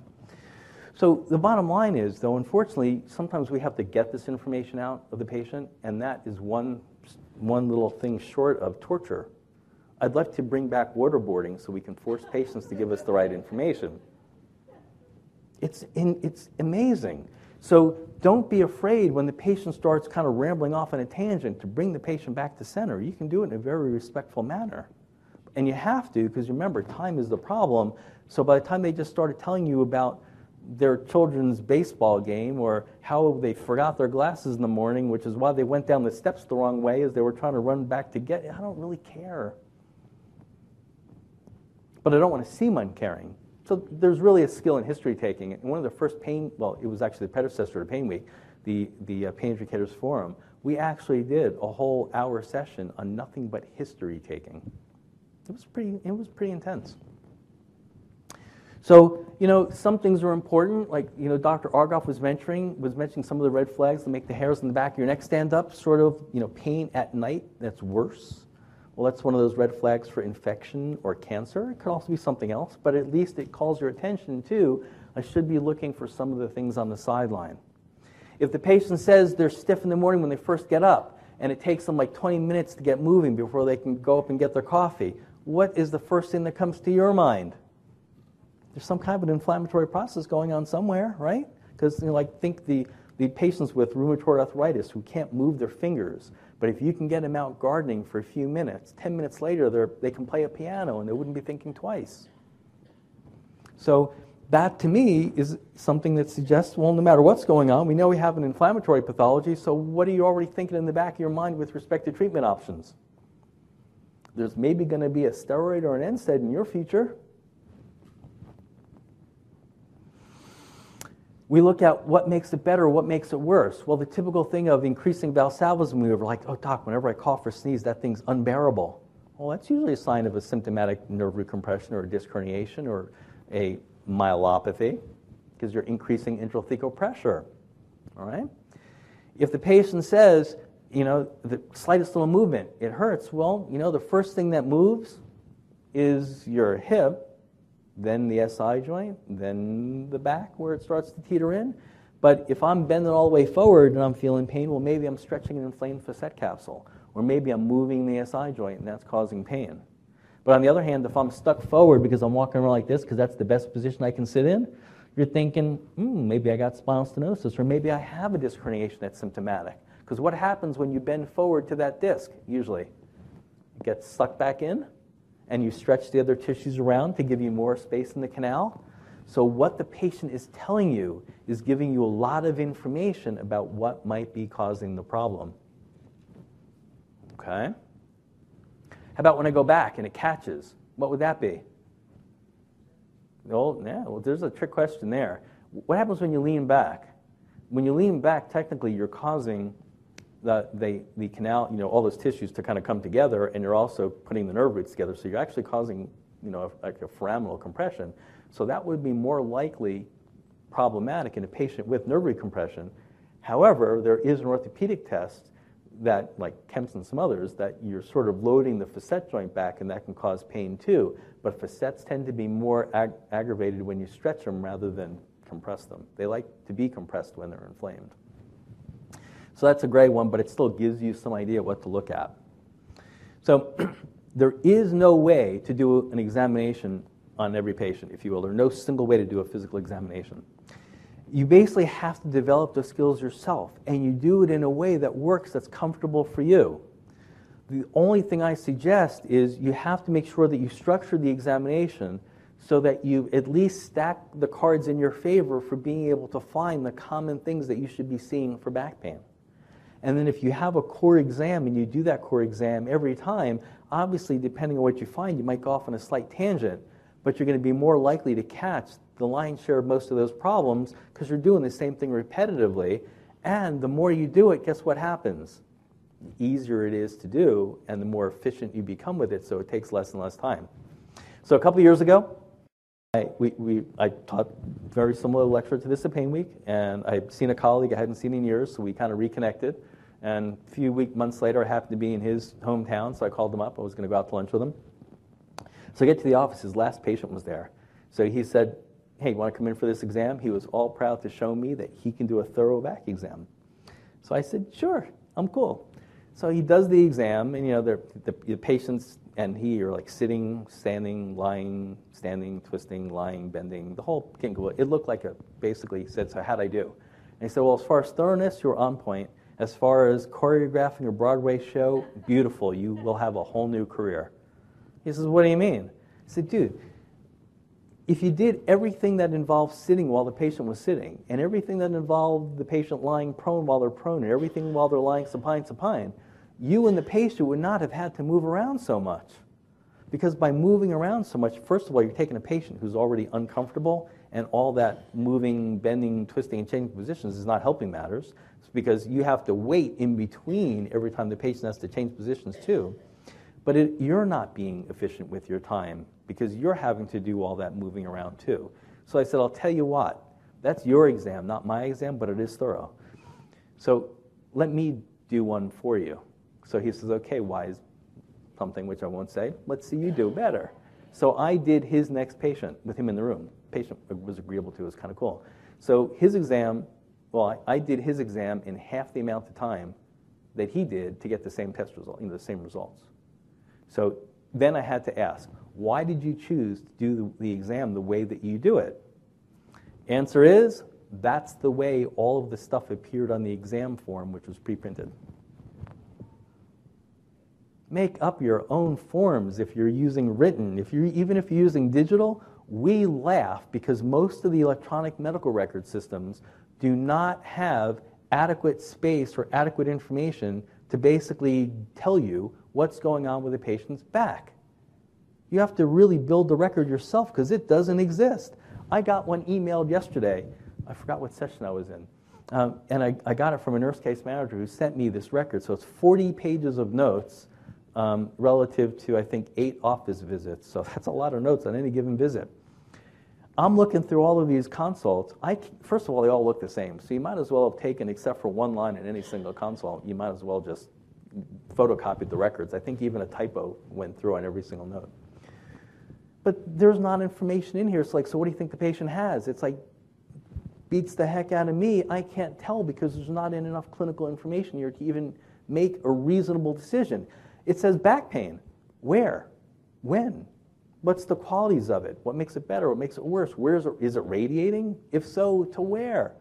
Is it better in the morning, worse at night? I mean, there's nothing in here other than back pain. They've done six injections. okay. And now they want to do a spinal cord stimulator. It's like, let's take a step backwards and see if we can figure out what's causing the pain first. We got some way to go here. So we'll see what we can do with that. So be efficient. My examinations always start with looking at the patient before the patient even says a word. So I had the luxury of going and getting the patients out of my waiting room um, because I would have a, always had a low volume practice per se, and the average person can't do that. But you can, and I also see a lot of workers' comp, and I want to know how the patient's behaving in the waiting room, which is a whole other scenario because don't you love the patients that are kind of moving around, happy, kidding, and like they're, it's like a party time in the in the your waiting room. But as soon as they get to go into, as soon as you call them for their appointment, all of a sudden it's like, oh yeah, I can't move. My favorite one of all times, the guy walks in the office like that, and he's carrying a cane too. You know, a younger guy. It was supposedly work-related back injury. So, and that was my very first office actually. So I had my office was on a sixth floor, and I had these floor-to-ceiling glass windows overlooking the parking lot in the top of this building. It was really cool. That was my favorite office ever. But you never could see those windows when you were in my office because that was on my private office and those doors were always closed. So they never saw what was outside, so he didn't know. So he, come, he comes in and he's moaning, groaning, not moving, stiff, the whole king of boodle. And I kind of thought he was embellishing a lot, actually, because I really couldn't find much on his exam. There was a couple little things, but nothing that should have been debilitating in any way. So I'm, I'm talking to the insurance carrier, the nurse, on the phone while I'm looking out my window and he's walking out the building, he tosses the cane up in the air like he's in a Broadway show, catches the cane, runs through the parking lot, jumps into his Jeep that had the door closed but the top down over the door and into the driver's seat. Gotta love patience, don't you? So, your exam starts when you look at the patient because you, the patient behavior gives you a lot of information about what you might be looking for, and you didn't even lay a hand on them yet. So these are three actual patients. This isn't staged. You want, should we go through them? Of course we should. So here's our first patient. Okay, and the image popped up too soon. I'm sorry. It was supposed to come up like second. But you see what he's doing? He's sitting forward. What happens when you sit forward? You're taking pressure off this little disc herniation. So when you lean forward, it sucks it back in. So it's asymptomatic then because it's not pressing inside the canal. Make sense? His favorite antalgic position, he can talk to you all day long and he's happy as a camper as long as he's sitting like that. As soon as he stands up, he's not happy. And, and the longer he stands, he starts experiencing pain radiating down the back of the leg. Okay, so we're already thinking, you know, it might have to do with that disc pathology, but it could be inflammatory too. We don't know that it's fully compressive yet because it's not causing radicular pain while he's sitting down. It's only radicular pain when he stands for too long. So there may be a non surgical option for that. We're not sure yet, but at least you have something to try. So a patient that's leaning forward to take the pressure off or make themselves feel better is either trying to stretch all this tissue in the back like they would if they had spinal stenosis, right? Or a disc pathology, something like that. Okay, remember I like to play that whose line is it anywhere kind of thing? Thousand points for anybody who can tell me how to, what a good sign to differentiate between spinal stenosis versus a disc herniation such as this might be on that same patient. Did I say million? How many points did I say? Thousand. Five thousand. We'll increase the offer. Points don't matter, so it doesn't matter, right? Well, have you ever heard of intermittent claudication? Yeah. So a patient that has spinal stenosis, like the older guy with everything getting small and tight, might take a few steps, walk a little bit, and then have to kind of lean forward and rest. And then they kind of can stand back up again, take a few more steps and go. It's intermittent claudication.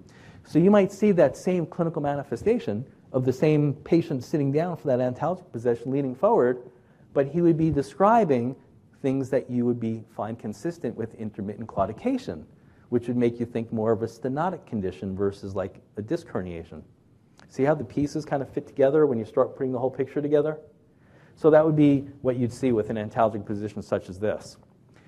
Nerve root compression or spinal stenosis. Or disc herniation is really what that should say. How about this guy? Now this one's a tough one. And the reason why it's tough because you can't necessarily see him in the chair, but if you look closely, he's sitting on the edge of the chair in the front. And if I point that out and tell you, now you can picture that he's sitting on the edge of the chair leaning backwards. So, what wouldn't the problem likely be if he was leaning back? Stenosis or nerve root compression? Yeah, right? So, he's sitting in the chair leaning backwards and he's got his leg extended. So, if you're leaning backwards and you're more comfortable leaning backwards, you might likely have a facet pathology because if you have a facet capsule that's inflamed, putting it back closer takes the load off of it, makes it feel better. Going too far bumps it together and it gives you that catching pain that's out. See what the little difference is? Because remember, someone said if you go too far back and it can catching pain, that can be a facet. Yeah, that's because you slam the, the, you know, the interior components of that facet joint. Because remember, it's got a meniscus just like your knee, and then you slammed it and it got painful but they're going to want to keep that facet from loading, so there's leaning back. Okay, 5,000 points to anybody who wants to tell me what side you think the facet pathology is on. How, well, it can only be left or right, right? So how many people say left? How many people say right? How many people say it really doesn't matter? you got to feel those too. This patient has a right-sided facet problem. Okay? Because if you look really close in the chair, you'd also notice he's sort of just favoring the right side a little bit. But more importantly, what's one of the nerve root stretch signs? Like Lasègue's test, you know, you stretch the nerve, it causes pain. So um, when he's sitting in the chair, he's outstretching his left leg, which that would probably pull on structures that might be inflamed. But what's he doing to the right leg? He's bending it back to take any pressure off. So the patient actually had an L5S1 facet inflammation on the right that was causing the L5S1 nerve root to become inflamed, giving him radicular type symptoms. So his fix was an intra-articular facet injection with, in this case, it was a transforaminal epidural at L5S1. So we clipped both things that were inflamed at the same time. You lose the diagnostic specificity, and yes, that's an off label outside the box, but what do you trade that for? A successful outcome. Make sense? So, leaning back, more likely facet joint, leaning into the facet joint tells you what side, and taking the stress off the nerve, especially since he's complaining of radicular type pain, was the catch that there's probably a radiculitis there too. Cool shot, but we didn't even examine him yet. But this is the, how the information's starting to build just as we're going through the whole thing. What time do I have until? 3.40, right? I better hurry up. How about this guy? Girl, gal. I'll make it quick. What's she, what is she avoiding putting pressure on? Right side. What else is on that right side? Hint. SI joint. The person who has a sacroiliac or hip problem is going to be less likely to want to put pressure on that sacroiliac or hip, won't they? Okay, there's another thing here too called thoracolumbar junction syndrome because if you irritate the thoracolumbar junction for whatever reason, could be facet, could be nerve, it could be something else, one of the things that can happen is you can get a spasm of the, there we go, of the quadratus lumborum muscle that's acting as a guarding mechanism and that'll tilt the ilium forward. So that kind of rotates your pelvis. That patient's not going to want to sit flat on the table either, so they'll do the same thing. So you know, when this person came in and I'm having this conversation, what do you think I put on my post it note when I stuck it on the wall? Sacroiliitis, because you can tell by the history. I'm getting pain, it's kind of in the back pain off to one side. I'm not getting any pain into the back of my leg or any other symptoms. It's sort of there all the time. It gets stiffness when I get up from a seated position. Sometimes, you know, annoying, more annoying at night when I'm trying to sleep because position. So, yeah, so I got the history. I can see her sitting there talking to me. It's like, yep, post it note, sacroiliitis and then you do the exam. It's like, yeah, yeah, there you go. How about this guy? This one was supposed to be a video, so you'd have to see him walking. What do you think he might have? How about a psoas contracture? He looks like he just rode a horse for God knows how long, right? He's kind of, kind of taking a step like this. Because what happens, what does the psoas muscle do? Hip, uh, hip, well, you know, forward flexion, right? So these patients are fun to play with on an exam table. I'm not saying you should play with your patients on an exam table, but if you think about it, if they're stuck forward in a flexed position, because the psoas muscle comes down under the trochanter to lift up the leg, so if they're stuck like this and you got to lie them down flat, what happens when you push down their torso? The leg comes up. What happens when you push down the leg? The torso comes up. You can play with them for hours. Now, the psoas muscle or psoas contracture is a very unique problem. And the reason being is because the nerve to the psoas actually pierces through the psoas. Well, that's interesting because the psoas contracture then can irritate its own nerve that innervates itself, and guess what that'll cause? A psoas contracture. So if you send that patient for like a myofascial release type thing or stretching, what do you think that's going to do to the nerve? Ouch. But if you send the patient for like just a regional block alone, mm, that might work. Sometimes it's a block and some therapy, depends on the order, depends on the patient. You have to decide that for yourself. This patient, I wasn't sure what was going on because we did a compartment block and he was great. He was standing up, walking normally, going down the floor. By the time that block wore off, he was back to being contracted again. So I'm not sure whatever happened with this patient, truthfully, because he got whisked off by ICE and sent back to, I don't know where he went. I think it was Honduras. I, I don't know what happened to him. But it was a classic example of a, of a, um, of a, a psoas contracture, the only one I happen to have a video for. How about this guy? So he's stuck like this, and he walks like this. And he's post surgical now times two, because first he had an L5S1, L4, L5, L5S1 discectomy, and that didn't work. So they figured, okay, we're going to do an L5S1 fusion, and that didn't work. Any takers? What am I, what's he protecting if he's walking like this? SI joints. Because, you know, the, remember, the hip and the SI joint moves before the back does. So this guy had a bilateral sacroiliitis that ended up with two radical surgeries for. So here's the clinical scenario on this one. So I asked the pain guy to do the SI injections on him, and they did the lower part of the joint, the one that someone didn't like before, but they missed. He wouldn't show us the fluoro, so we couldn't tell. So we just assumed. But I was convinced after two shots at it that this guy had a sacroiliitis, because it was classic sacroiliac problem when you go to do the exam. So I, I referred him to somebody else, and this time I went into the procedure room because I wanted to see that injection go in the joint myself. The guy gets up off the table and walks. Well, he, they wheeled him out of the table, but he gets up off the, you know, the, off the stretcher, you know, after the, um, um, you know, post procedure, and he's walking, which is better than he's been doing before. You know, and then I warned him that the medication was going to wear off and he'd be stiff again, but hopefully the steroid would kick in in a few days, within a few days, and he'd do a little bit better. So over the course of the next couple of days, um, he's texting me and emailing me. He's walking to his mailbox and he walked down the block, all the stuff he hasn't been doing in months. But after about two weeks, it started wearing off again. So the surgeon says, Well, your idea failed, so we're going to continue down our course. So he went to do a baclofen pump instead, which I still never got. But then he had an adverse event from the pump and almost died. Until this day, I have no idea what happened because they took the patient from us. Well, we got a positive clinical outcome that was confirmatory, which is better than you ever got. At least let us go down that path. But no.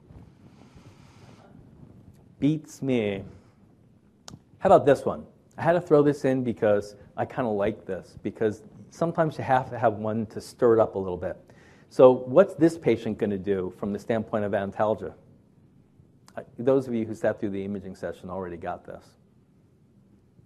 They're stiff as a board. What happens if they try and bend forward? Is that going to suck in? Uh uh-uh, uh, because it's herniated out and down. What happens if you go backwards? Well, that's not good. So, this patient is stuck like stiff as a board. Imagine a disc herniation in your spinal canal that's like filling up a large portion of the spinal canal. Now, this happened over a long period of time, so the body kept on adapting to the space getting smaller and smaller without causing ridiculous symptoms. But what's the patient's position stuck in?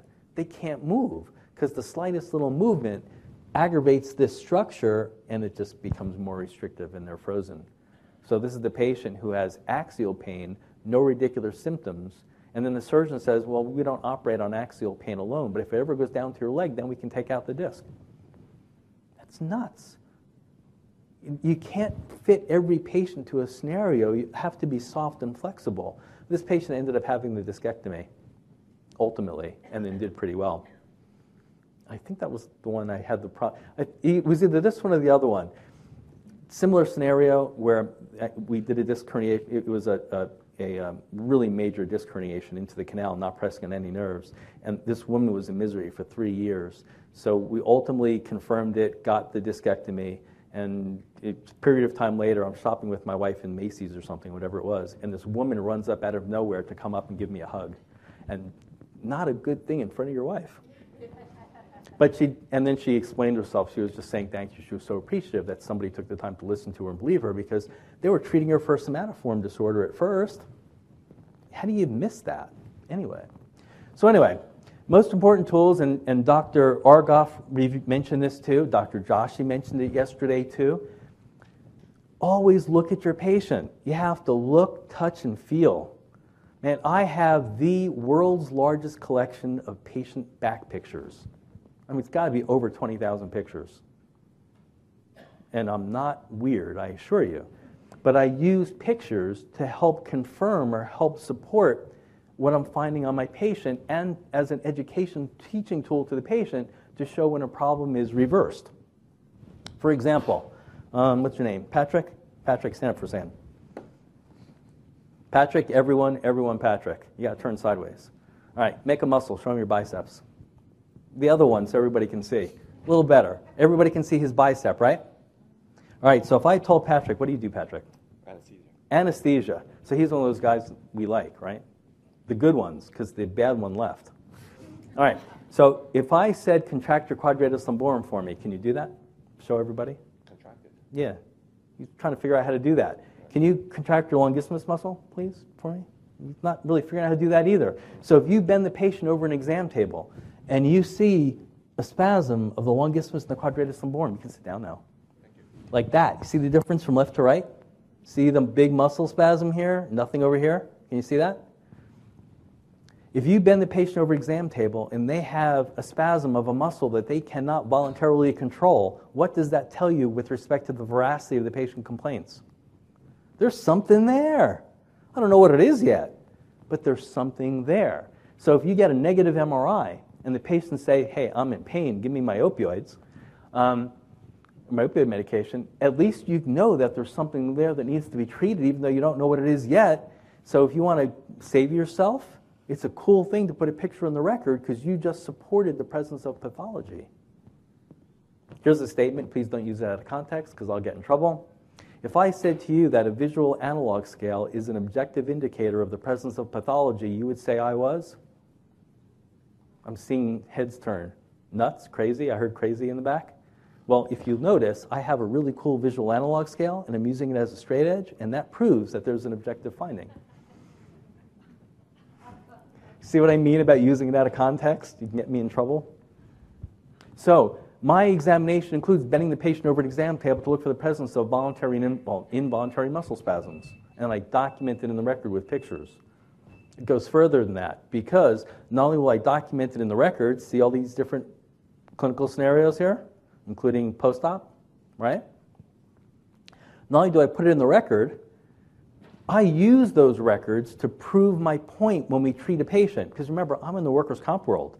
And for every one patient that says thank you and appreciates what you do, four or five will disappear into the woodwork, and four or five will actually lie to you after you treat their problem to say, I still hurt because of secondary gain issues. So you go from being like God to the devil overnight as soon as you treat their problem. It really is terrible when people curse you for doing the right thing to try and go out of the way to help them. And it's very frustrating. So here's a patient that had was treated for a back problem for three and a half years. By the time I got her, and the only reason I got her was because she moved from New Jersey to Virginia, and they had to find another pain doc to manage her case. So she came into the office, and we were supposed to manage her meds and look for. I'm looking at, well, why do we have to manage your meds? Why don't we just fix the problem? So I did an exam, and I found a thoracolumbar junction syndrome that was actually due to inflammation of the T11, T12 facet joint.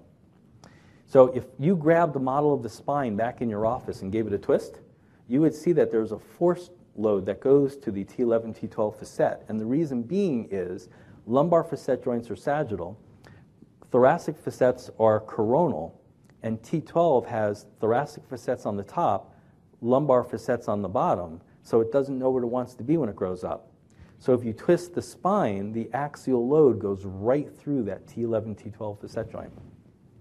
And if you irritate the facet joint at that level and you get a little bit of facilitation of the nerve that comes out, well, the nerves that innervate the longissimus muscle are largely from T10 to L2. Oh, well, the longissimus muscle inserts at the base of the back. What's that going to give you? Back pain? Yeah, maybe. So, in this case, we did a lumbar medial branch block because I thought the facet was actually relatively mild and crossing a couple different levels. And then we applied a manipulation to reset that normal articular movement at T11, T12. Remember thinking outside the box? Because if you try to manipulate it, it's been stuck and inflamed there for so long. What's it going to happen? What's going to happen? You're just going to make it angry, and the multifidus muscles are probably going to stop you from doing it anyway. But by combining the two procedures together, we get an outcome. So post injection, pre manipulation, you can see the band aids, but you still see the muscle spasms that were present. But post manipulation, where'd the muscle spasms go? They're gone. Well, I got my immediate gratification to say what we did just work. See you in two weeks. Patient comes back in two weeks. How you doing? Well, I don't know. I don't think I'm feeling any better. Okay, well, you've had your problem for three years. You've been on medication for three years. Neuroplasticity set in. All of your examination findings are still normal. Oh, and here's a picture of your back today, and look what's still missing. You still don't have any muscle spasms. Remember all these things that were positive on the exam? They're normal now? No muscle spasms? you just got to wait for your body to heal. It's going to take some time. We gave them the whole explanation about like you know exercise. You develop your cardiovascular system, and if you stop, it takes time to go back. Well, this has to adapt too. But now we're going to start weaning you off your medications. It's like no, no, no, you can't. It's going to hurt. It's like, trust me. So we spent six weeks weaning her off all her meds, and we ended up with a patient on no meds, no pain. But it took time to sink in. So it took longer to treat the problem that set in because of central sensitization and neuroplasticity and the medications than it took to treat the back problem. How's that one for you? And the tattoos prove it's the same patient. you can't Photoshop that one. I'm not that good. So pre and post pictures, just to show you the same thing, you know, similar ideas. So what I do is, what I recommend everybody do is actually take a chart of the low back muscles and leave it on your wall. Because that way, when you palpate a patient, you can say what muscle it is, because you should put in the record what muscle it is. You can call that out and remind and say the patient, here's the muscle that's in spasm. I mean, I used to do that. Now I kind of just pull up my tablet or my computer screen and show them the picture because it works just easy too. But the cool part is, if you can't remember the names of the muscles, you got the chart in front of you because the patient can't tell you're looking at the chart when they're bending over the table. But then after, there's only so many of them, so after you do that a couple of times, you'll know them. So when you see a patient like this, this is that long longissimus muscle spasm we are talking about. See where the fascia is and where the insertion is at the, around the lumbosacral region. So if this muscle here is contracted, where are you going to feel it pulling? Where's your pain? Here's the quadratus lumborum that I talked about, like on that patient with a sacroiliac problem. Well, the nerve innervation for the quadratus lumborum usually is around T12 to L2, so it's going to be somewhere in this region too. So it's a primary problem if that muscle is in spasm when the patient's lying prone and non-weight bearing, because it's probably going to be because there's a higher level radiculitis or radiculopathy. But if it goes away when the patient's non-weight bearing, it's probably guarding for something else. But either way, where's this patient going to experience pain? Oh, the pain goes off to the side because where the insertion is at the iliac crest, you're going to feel your tenderness. But you see how the, the anatomy and spasm agrees with the anatomy picture? my reports, really, when I show presence of muscle spasms, actually have these anatomical pictures in them too. They're off the charts. So we palpate everything. I palpate not just bones, we palpate muscles. I mean, not just muscles, we palpate bones. How do you palpate bony structures when they're under layers of muscles? You got to know your anatomy. We did a research study back when I was in school where we piled up like 25 sheets of tissue paper and we wanted to thinnest fiber you can palpate through 25 sheets of paper, a tissue paper was. So we put you know, different size fibers in this grid, and you'd have to try and find where they are. The average person with a little bit of practice can palpate a 25 micron fiber through 25 sheets of tissue paper. What does that do for you guys? You know, when you get, I know you feel like you're imagining things at first, but you'll feel a direction. Those of you who do myofascial work, you can feel that muscle you know, those motor fibers when they're in spasm, can't you? You can feel the direction of the fibers in the muscle when you dig in.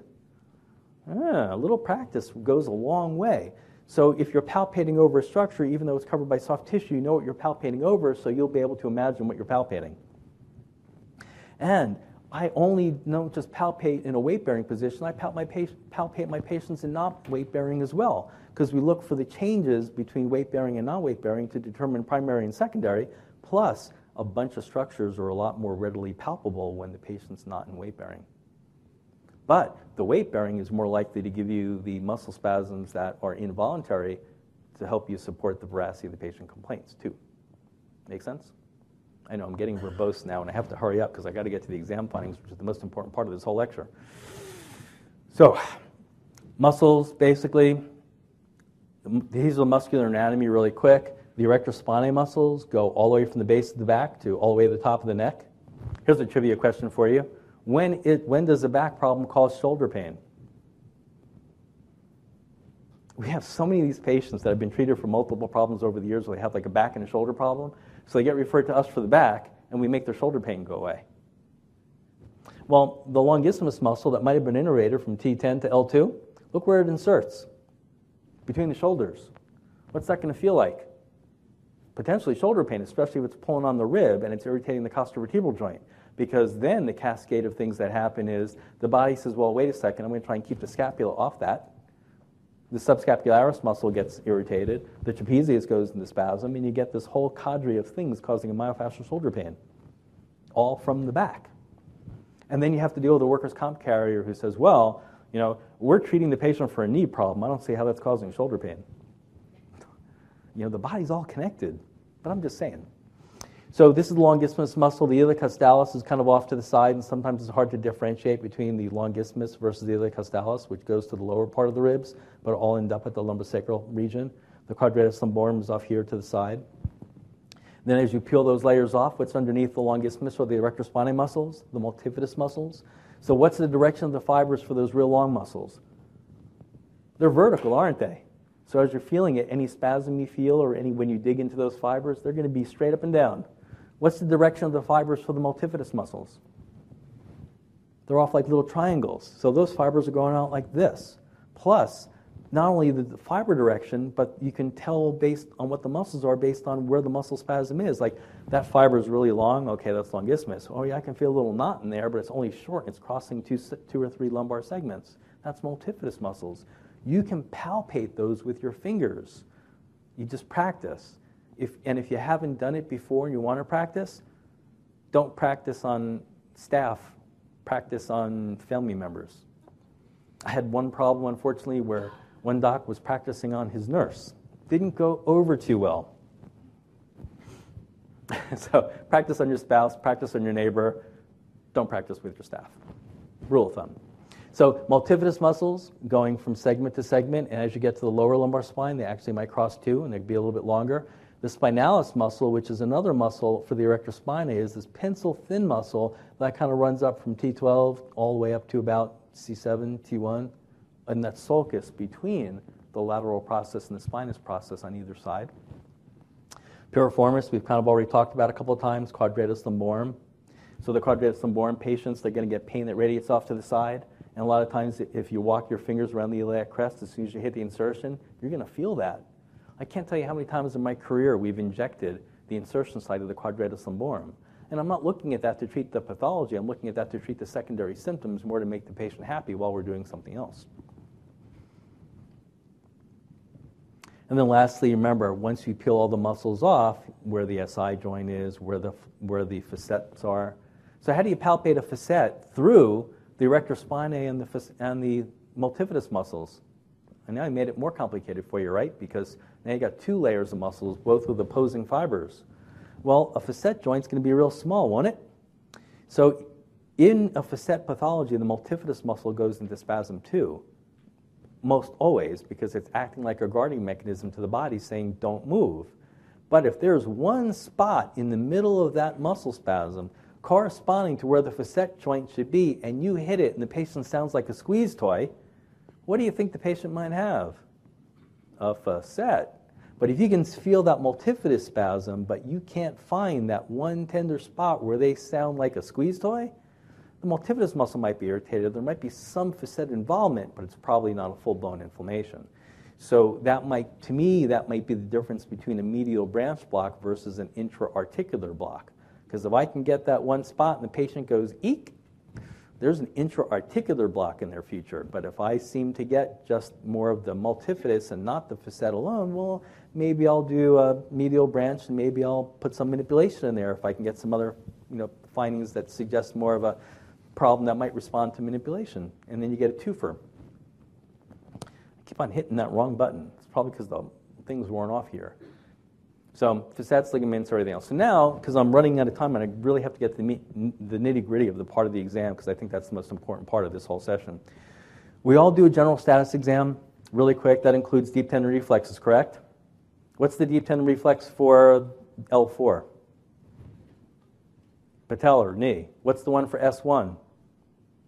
Achilles. What's the one for L5? Hamstring. I heard a lot of people say that. How many people do hamstrings for DTRs and lower extremities? Few. That's really good. Well, from now on, every one of you is going to do a deep tendon reflex for the hamstring and lower extremities because what's the nerve that's most likely to be irritated in the lumbar spine? L5. Why not do an L5 DTR? How long does it take? Fraction of a second? So if you're sitting in your chair, you can palpate right behind your knee the tendon for the biceps femoris. Guess what you hit for the DTR for hamstring? Biceps femoris. You can do it sitting down. If you have some problems doing it sitting down, you usually have to have the patient scoot up the table a little bit. If not, you put the reflex hammer in your pocket and you do it when they're lying prone. You just bend the knee, and then it's really easy to see, and you'll get a nice twitch.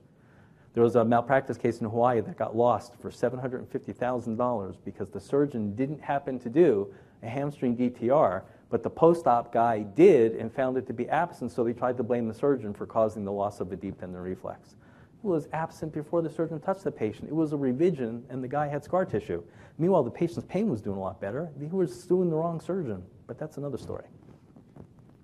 So, deep tendon reflexes, we just went through. Um, I'm going to skip dermatomes and myotomes, and we'll talk about muscle strength.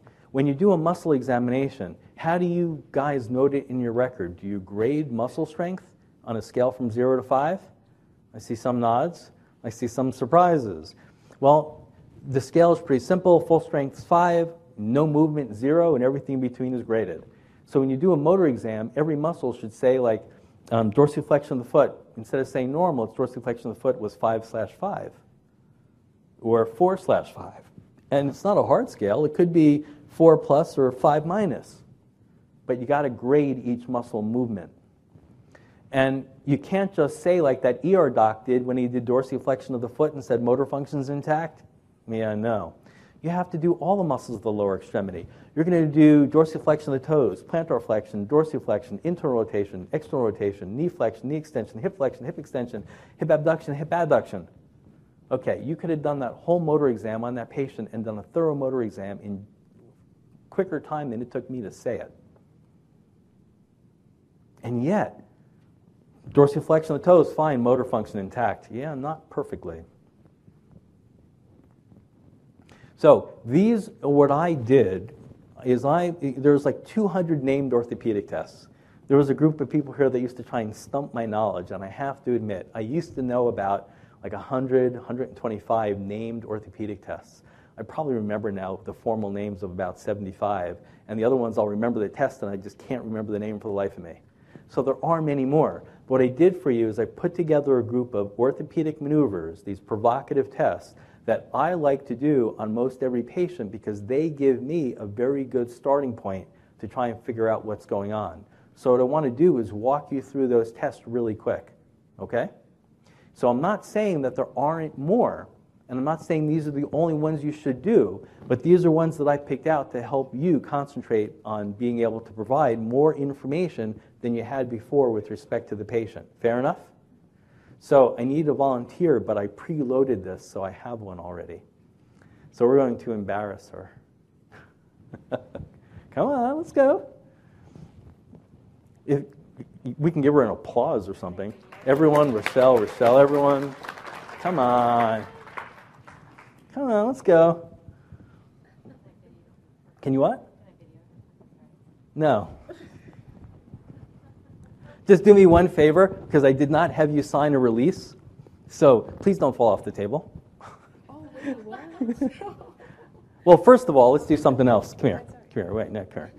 I have to do this just for curiosity's sake. So I'm going to have you, usually I have people stand over an exam table. So you can stand over here and like bend over a little bit because we want to look at your back, just out of curiosity. So remember, I look at her back in weight bearing. Can I lift up the back of your shirt? You okay with that? Can I lift up the back of your shirt? Are you wearing a brace? Or is that your? That's just your. Okay, so I can feel right now, and you won't be able to do this, but she's actually got a muscle spasm right here. So this muscle here is what?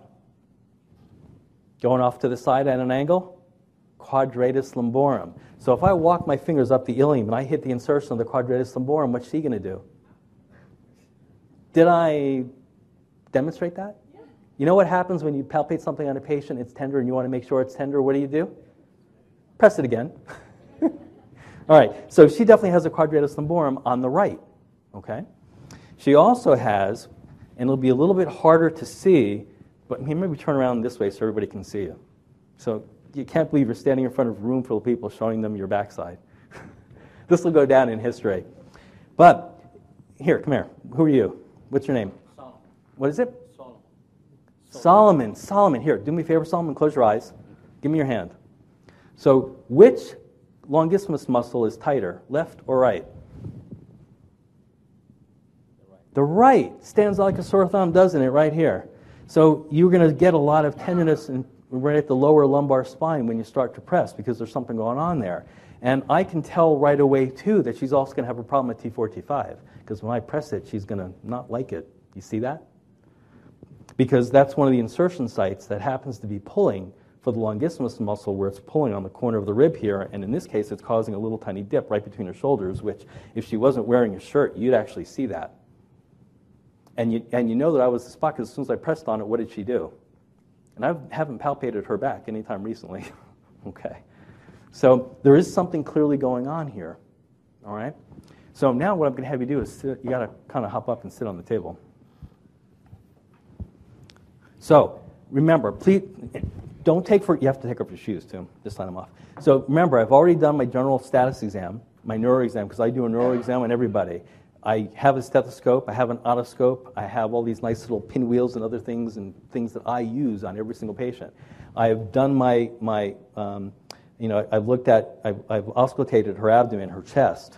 I've done our deep 10 reflex, everything. The first test I do on the list, well, first of all, for motor exam, well, let me get this way. The first test they do is Minor's. So for Minor's, what I did is I observed her when she got out of the chair. Did anybody pay attention to what she did when she got out of the chair? She went, she supported herself, didn't she? She didn't just jump out. She was sort of trying to work herself out of the chair. That's a positive minor sign. The mo- positive minor sign does nothing except tell you that the patient might be sincere or that something's wrong. Because a lot of times when you call the patient or you have them get, they're sitting in the exam room, you have them get up and they jump right out of the chair, yeah, that would be um, a good indication that maybe it's not as severe as the patient's telling you. They just don't realize you're paying attention. That happens to be one of the signs of malingering, by the way. All right, but so I put it in there just because I happen to watch the patient. So the next one on the list is Bechterew's. What's Bechterew's? Well, normally, remember I said I've done the motor exam and I try and preserve movement. So I throw Bechterew's right in the middle of my muscle exam, my motor examination for the lower extremities. So I would have done dorsiflexion of the, of the toes, um, dorsiflexion of the foot, plantar flexion, internal rotation, external rotation. Now I tell the patient, straighten your leg for me. See how she goes all the way up? That's Bechterew's. If the patient does that and nothing happens, that's fine. That's normal. Do that one. That's normal too. But what happens if the patient goes to stretch the, their leg out and they lean back? It's a nerve root stretch sign. That would be a positive Bechterew's. What would a positive Bechterew's be indicative of? a static radiculopathy, L4, L5, L5S1. Okay? So Bechterew's, nerve root stretch test, lumbosacral plexus. Then I finish my motor exam. So I'd have the patient push her legs apart, pull them together. Pull them together. There you go. Lift your leg up. No, no, wait, just the thigh over here. Hold it up. Pull it down. Pull it down. There you go. And then you do the other side, but I missed one, didn't I? Smack me because I blew right over it. I also do knee flexion extension, which is part of the muscle exam. So before I did hip abduction, adduction, I usually say, push it, push against my hands hard as you can, pull back, push, pull. So I have done that too. Okay? So Bechterew's is in the middle of my motor exam. Next test, Faber-Patrick. You know what that one is? Everyone knows that one, right? What's Faber-Patrick a test for? It's actually, someone said SI, it's primarily hip can also be SI. Okay? But there's a cautionary tale here. I, I, did, I did you a favor, but you don't know it yet. Here's the favor. I stole the tablecloth off the table in the corner so you have a pillow to lay on. Oh. I'm going to have you lay on your back for me. Okay, so for Faber Patrick, and don't worry, no one's going to see anything. For Faber Patrick, bend your knee up. Okay, we'll do this knee if you'd like. It doesn't really matter, whichever one you like. But let's do this one. All right, bend the knee. All right, so for Faber Patrick, what you have to do is you externally rotate the leg.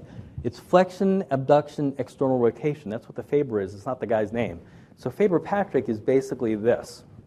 Okay? If a patient has a hip pathology, that's pretty much all you have to do to make it light up like a Christmas tree because as you felt, that's what I felt move was the hip. If you put a little more pressure on it, it can become positive for an SI test. But the problem you have is I can do a positive Faber-Patrick test on every single patient in this room. Why is that? Because if you over flex, abduct, and externally rotate the hip joint, what's it going to do? Hurt because you've gone to the edge of the paraphysiologic space. So when you see people doing stunts like this and then pushing down, everyone's going to be positive. You don't have to do that. Be gentle. You go to the end of the paraphysiologic space casually, and if you want to put a little pressure on it, you can, but that's it. All right? Faber Patrick, largely hip, some SI. Next one on the list piriformis stretch test. Remember, piriformis muscle can irritate the sciatic nerve. causing sciatic-like symptoms, so we always want to look for that. There's a, what the piriformis does is externally rotate the leg, right? Everyone agree? It's like doing this, okay? So what we want to do is we want to go opposite of that. So the way I do a piriformis stress is I'll stabilize the hip area, and I'll inter- keep the knee bent, and I'll internally rotate the leg. Because now, what do you feel pulling when I do that? The piriformis. Another way, alternate way of doing it is just to keep the leg straight and just internally rotate the leg. But try and do that on a patient with a knee injury. Not too cool. Okay? So the next one is straight leg raising. Straight leg raising is the most equivocal of any orthopedic test ever on the planet. Well, the problem is it's the one that's most often done, and it's the least specific of any single orthopedic test, unless you combine it with a bunch of other things. So the way to properly do a, straight leg raising is you go gently and you, you, raise the patient's leg, but you tell the patient, let me know if you start to feel any pain, and of course tell them what kind of pain you have. And then when the patient says, ouch, you make sure you have them qualify where is it? Is it in your back? Is it in your leg? Is it radiating? And you make note of the distance, so you'd say like positive straight leg raising at 45, de- well, here, at 45 degrees with back and, and pain into the posterior thigh. Let's say that was her finding, okay? So what I'm going to do is I'm going to put my hand back under her back and I'm going to start to raise the leg again and I'm going to feel, so I'm really at the lumbar sacral region and I'm feeling what's moving until she says, ouch. Oh, and as I move the leg a little bit, I can see that that's the lumbosacral junction in this case. But I also might feel it's the SI joint or I also might feel it's the hip. So what's moving at the time she says, ouch, tells me information about what might be the pain generator. So you would say Goldthwait suggestive of lumbosacral or Goldthwait suggesting hip or Goldthwait suggesting SI. You have the degree of movement, which in this case is 40, we write straight leg raising positive at 45 degrees for back and posterior leg pain, right? So let's say we, then you got the 45 degree thing, so we back off a little bit and you dorsiflex the great toe. That's called Sicard's. Sicard's is positive if you have a radiculopathy or radicular pathology for L4, L5, L5S1, because you're stretching the nerve, nerve root stretch like Bechterew's, okay? Then I'll do, um, even I forgot the name all of a sudden, that's pretty bad, Bragard's. And for Bragard's, I'm dorsiflexing the whole foot. And now if she says, ouch, in the back of the thigh again, well, Bragard's is also a nerve root stretch, isn't it? But Bragard's is also positive for hamstring, but Sicard's is not. See how the pieces are fitting together? So then if she says, well, it's in the posterior thigh, which could be nerve root or could be hamstring, then I want to take hamstring off, so you do what's called the bow sign or bowstring sign. You bend the leg at 90 degrees and you poke up into the popliteal fossa, because if it was nerve root, guess what would be tender if it was a radiculopathy? And if it's hamstring, you'll find tenderness or tightness at the tendons for the hamstrings. See that? Bowstring. So that helps us determine, so we're kind of sculpting where we're going with this so far. Then we'll do leg lowering in Milgram's. What's that? Well, the oldest orthopedic test known to man on the planet comes from the Edwin Smith Papyrus, which dates back 3,000 years BC, case number 48. The patient raises their legs off the table, and if that causes pain, it's a sprain of the back. And the treatment was prostration, meaning they manipulated the patient. So the oldest known document in Western civilization documented manipulation to treat a back problem done with this orthopedic test. Pretty scary. So what this test, what both of these tests do together is raise intrathecal pressure, which is a, a Valsalva's maneuver, correct? So if you have a patient that has a symptomatic spinal stenosis or a symptomatic nerve recompression or symptomatic disc pathology, what's going to happen when you increase intrathecal pressure? The patient's going to go ow or not be able to do it. So let's say she's workers' comp and she's faking. I say, raise your legs up off the table, and I'm not feeling anything contract on the abdomen. That's malingering. But if I tell the patient and ask her, to, can you hold your legs up? Hold them up. And she can do it, we're already kind of leaning off the fact that that disc herniation may or may not be symptomatic. That's a good sign. And if you want to confirm that either way, bring your legs back up. No one says you can't push a little harder to increase intrathecal pressure, and if they drop out, maybe there is something going on. But if that patient can hold their legs up under full resistance, I don't care how many disc herniations they have on that back, I don't necessarily think we got a surgical case so, so quickly. That's a very important one. And then just to make sure I'm repeating that test by doing the same thing in a slightly different manner, raise your legs up by yourself to about here. Sorry. She's going to be, she's gonna be working out by the time we go home. All right, and then as long as she can go up and down, then that basically confirms or helps you get an idea for whether or not that pathology on imaging study is symptomatic, because those will be grossly positive with an active disc pathology, radiculopathy, myelopathy. Okay? So, remember the first thing that moves when I bring your leg up or when you move is the hip. Next thing that moves is the SI joint. And another way of doing Goldthwaits, by the way, is just to measure the degree of movement where the pain starts, which it's better just to feel. And then the lumbar sacral region kicks in, and then the lumbar. I mean, that's the whole status of where things go.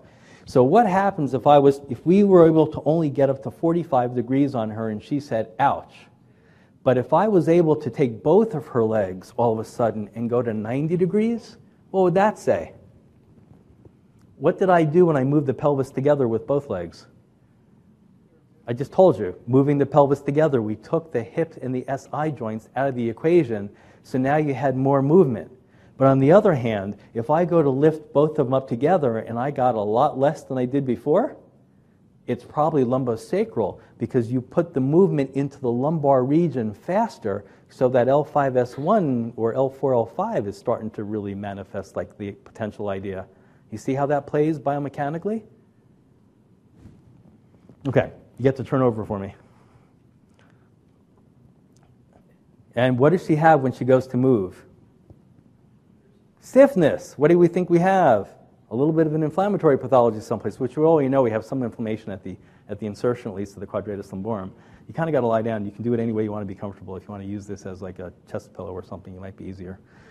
Okay, so at this point, when she lies down, now I, re, now I do the part of the back exam and we're going really over, aren't we? Now that I do the part of the back exam where I'm, I'm palpating the back, non weight bearing, so I'm doing a bunch of stuff here to palpate all the structures that are in spasm.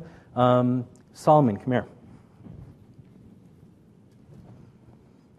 So, close your eyes again and tell me, what, well, you can even have to close your eyes. You can see it. Which muscle's still in spasm? The, the right longissimus.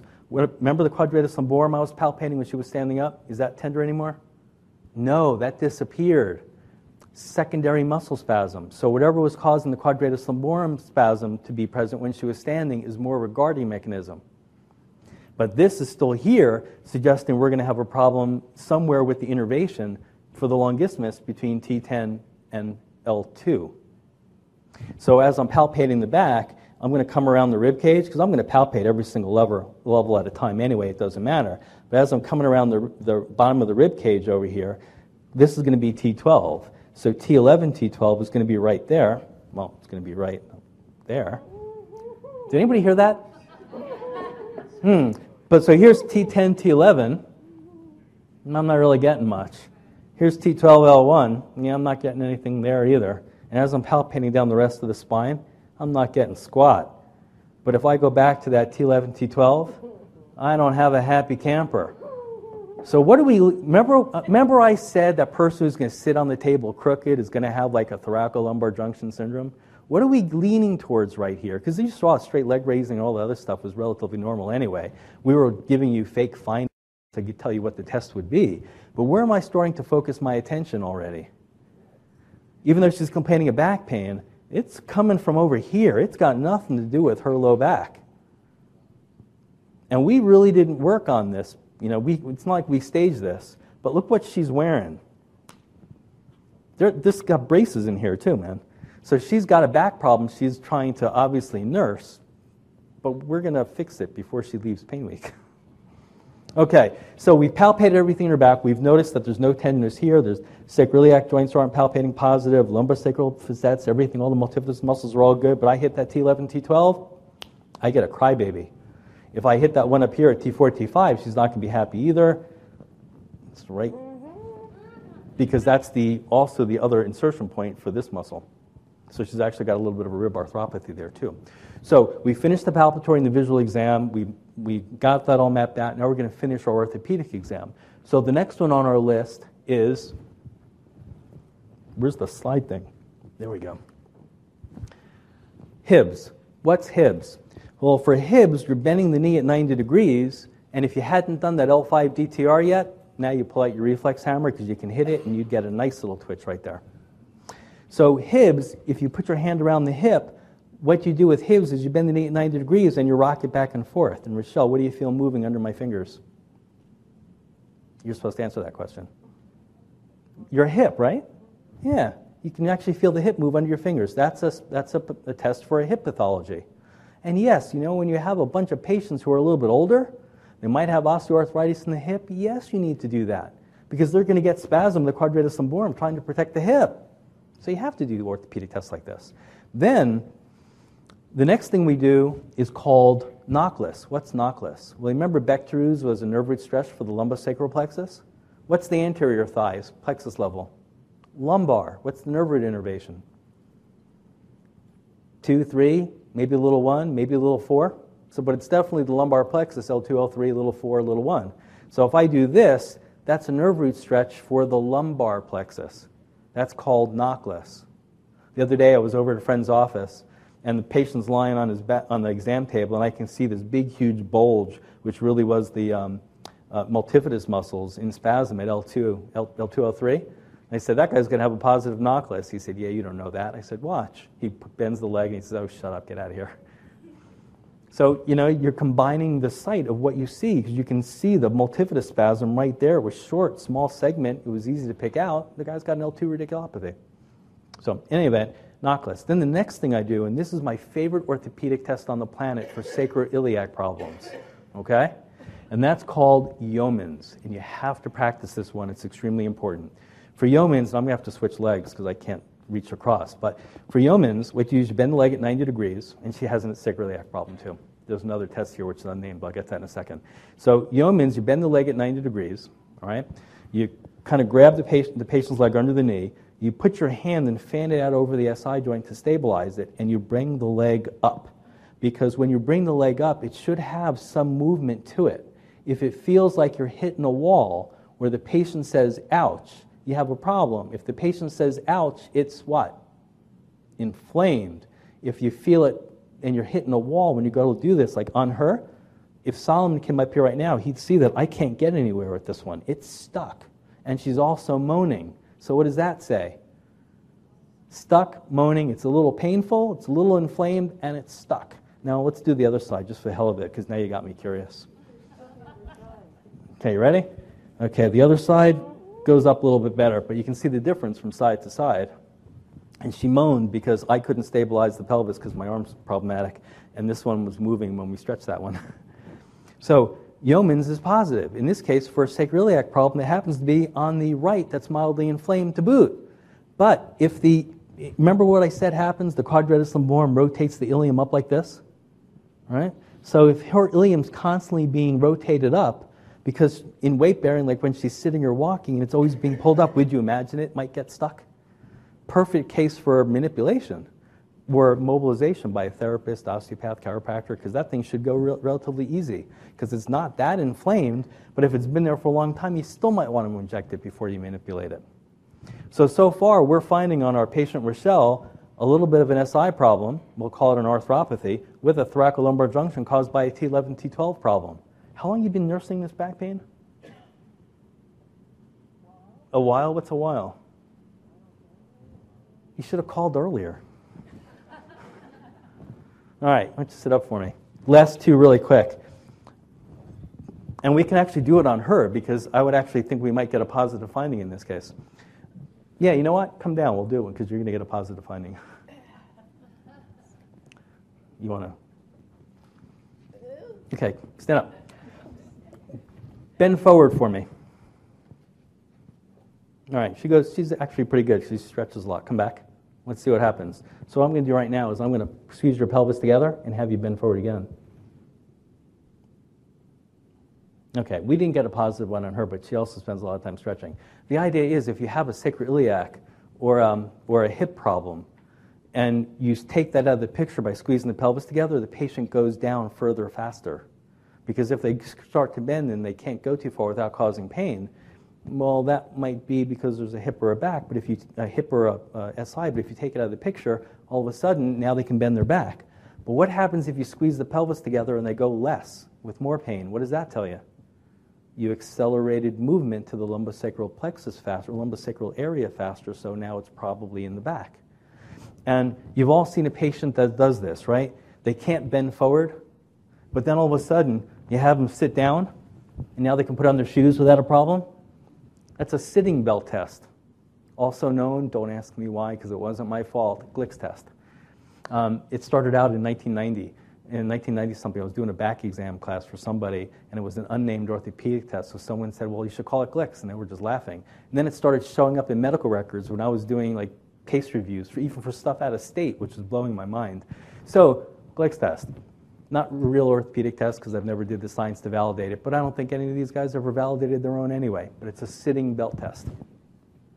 And the other thing that I do is sacroiliac range of motion. The reason being, and we'll have you turn sideways and hold on to the bar over here. So what you can do is if you put your fingers right over the SI joint, and if they're wearing pants, you can tuck your fingers into the belt loop for stability, and you have the patient bring up their legs one at a time like that. So bring up your right leg first. Now when she brings up her right leg, it moves under my left thumb. Put it down, and then pay attention to my left thumb. Tell me if you feel it. Bring your right leg up. See how it drops under my thumb on the left? She might not because there's a brace in the way. Put it down. Now do the right leg. No, I'm do the left leg, the other right leg. That's it. See, when she does the left, I'm not feeling it translate to the other side. So that's supporting the fact that I think I'm getting a left sacroiliac problem. I can even tell you what direction it's in. It's rotated forward, and the reason why when I palpate it when she was lying down, I can actually tell which way the, the, the leg's going to go. And plus, there was another unnamed orthopedic test in there too. When a patient has an ilium that's rotated anteriorly, almost notoriously, and you can see it for yourself if you start looking at your patients, when you go to bend their knee at 90 degrees, their butt jumps up. And I don't know if you caught it when we did that on hers. Her, she got a little bump there when I raised her leg. But it's an unnamed orthopedic test, so we don't really train that one. So basically, that's what we do when it comes to looking at a patient. You put all the pieces together, you see where the examination find, finding brings you, you include the pictures of what the imaging study might show because there might be something on the imaging study that was clinically relevant. But based on her clinical examination, if she tells me her back pain is right sided, just going to your leg. No, it's pretty, your left sided pain? Really? Left? That's kind of cool because she's got, because where, where was she tender when I was poking? Everything's on the right. So if she's feeling anything on the left, that's because her body's trying to compensate for something, but we're not going to be treating the left side. Guess what we're going to be treating? Yeah, because that's where all your clinical exam findings are. So whatever she has on an MRI, in this case, I'd probably be ignoring because I didn't see a single finding that would correlate with any pathology on an MRI. Makes sense? So your exam findings are what you go by. The MRI becomes your confirmatory thing. And then even if you have to make some, you can have a seat, but we'll take care of you before you leave. So even if you have to make a decision and determine, like if you say, okay, it's a disc pathology, I'm going to use those MRI results to help determine what to do. Because depending on what the presence of the disc is, if you like sat in the imaging study week session, we talked about if it's a centrally herniated disc and it's affecting like at L5S1 and it's effacing the S1 nerve root, are we going to do an L5 transforaminal or are we going to do an L5 interlaminar? Interlaminar. Got the idea? So you can use the pathology on the MRI even to better determine what interventional injection you do in the practices that I've been with over the years, we've always had a 70 to 80% chance of success rate, at least for blocking that pain, when we do an interventional block. I'm not doing this diagnosis by a series of spinal injection. Some people we see, it never fails to amaze me. We call it diagnosis by twister. You ever see those? SI, transforaminal, medial branch, medial branch again. Let's do an SI again with no clinical rationale as to why. I'm going to have clinical examination findings that say, this is what I'm doing. I'm going to look at the imaging study and try and put the pieces together and say, well, based on the fact that there is this on the imaging study and my exam says this might be symptomatic, this is the direction I'm going. But you have to put the pieces together. Either part without all the pieces kind of leaves you hanging. It's what the patient tells you, what you see on the exam. I mean, you were watching the, the, the, palpatory stuff in real time. You saw it for yourself. And so if you haven't done it, practice. It is so easy to do and so easy to learn. There's a couple different textbooks for orthopedic maneuvers. I think the most, the more recent one that's probably a really good one, because those interventional pain guys know Waldman. Waldman has great books on a bunch of different things. I love the Waldman's textbooks on common and uncommon pain syndromes. Any primary care doc with those two books on his shelf can treat a variety of musculoskeletal stuff that they never knew they can touch without even referring the patient out. And it's really cool when you send the patient out for a shoulder pathology and you're telling the orthopedic orthopedist what the patient has for a shoulder pathology without even them looking, because otherwise they'd be looking for a rotator cuff all the time, and there's a whole bunch of other things that can cause shoulder pain. Um, this is a free chart you can download. It's not perfectly anatomically correct, but it was one of those things that had a lot of different things with respect to the pelvis and muscles that we typically talk about. So it's in the slide deck. You can, they allow you to, to download it, use it as you will. Um, other common causes of back pain, well, in this case, we have diagnosed Rochelle with an, a T11, T12 inflammation and a right, right mild SI arthropathy. So I probably bet the thoracolumbar junction T11, T12 was her primary pathology, and the, the SI is probably her second. But since they've both been there for a while, they're probably both pathologies that we'll have to treat. I can virtually guarantee that she has a 50 50 shot of, let's say, something like a manipulation helping the facet, but because it's been there for a while, it might need to be injected. So, my favorite way of treating ones that have been there for a while is intra-articular injection, a little bit of steroid, a little bit of anesthetic, makes the manipulation easier to do, and then manipulate. And then the steroid helps it heal faster, so it decreases the likelihood of ever having to do that again. That way, we don't even have to do this two or three times a week BS where you have to go for manipulation. Because, I mean, I, I don't mean to burst anybody's bubble if you use manipulation on a regular basis, but if I don't get a response when I try and treat a patient once, I'm not doing it again. And the average number of times that we've used manipulation to treat a patient is never really more than one, two, maybe three at best. I don't think I've ever treated a patient more than three times in my entire life with manipulation. But I'm just saying.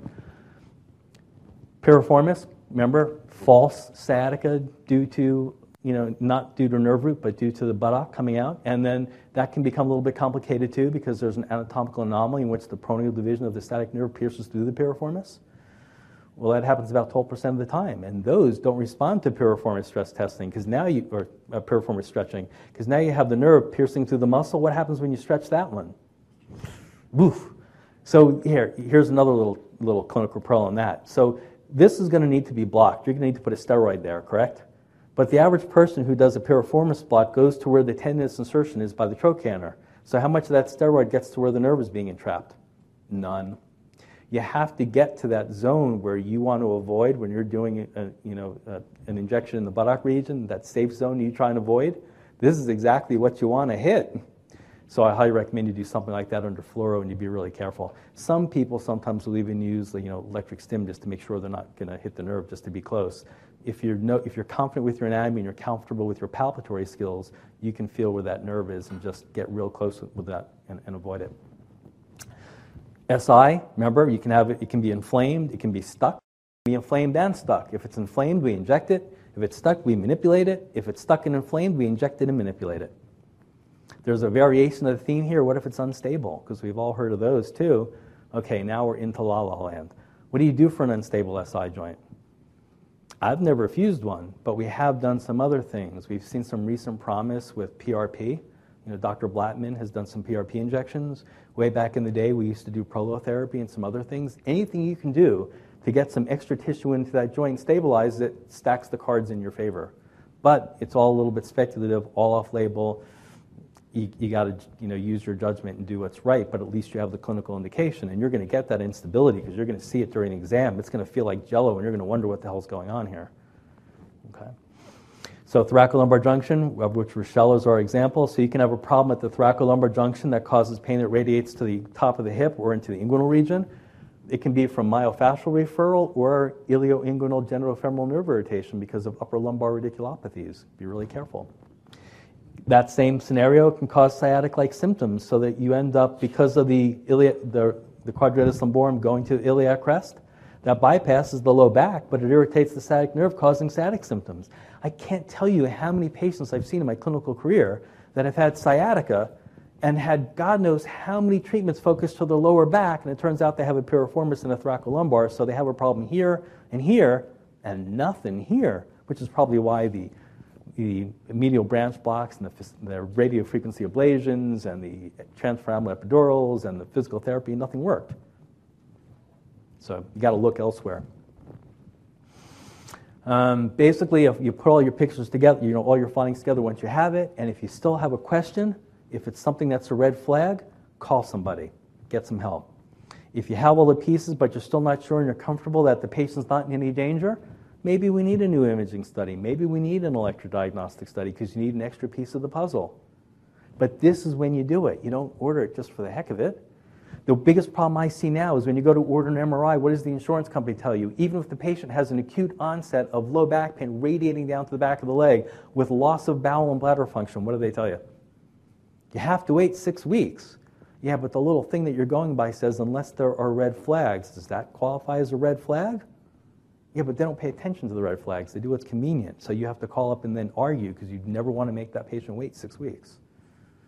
So sometimes we order new imaging studies. But we always correlate the findings of what we see to what, uh, on imaging to what we can feel, see, touch, and hear with the patient. That's pretty much about it. So, what happens when you see something like this? Now that we told you about all the examination findings and what to do, what's your problem with this patient? This patient is fused at L5S1, see, with a radical laminectomy, but what did they fuse them in? They fused them in a grade 2 spondylolisthesis with nerve root compression at L5. What do you do with that one?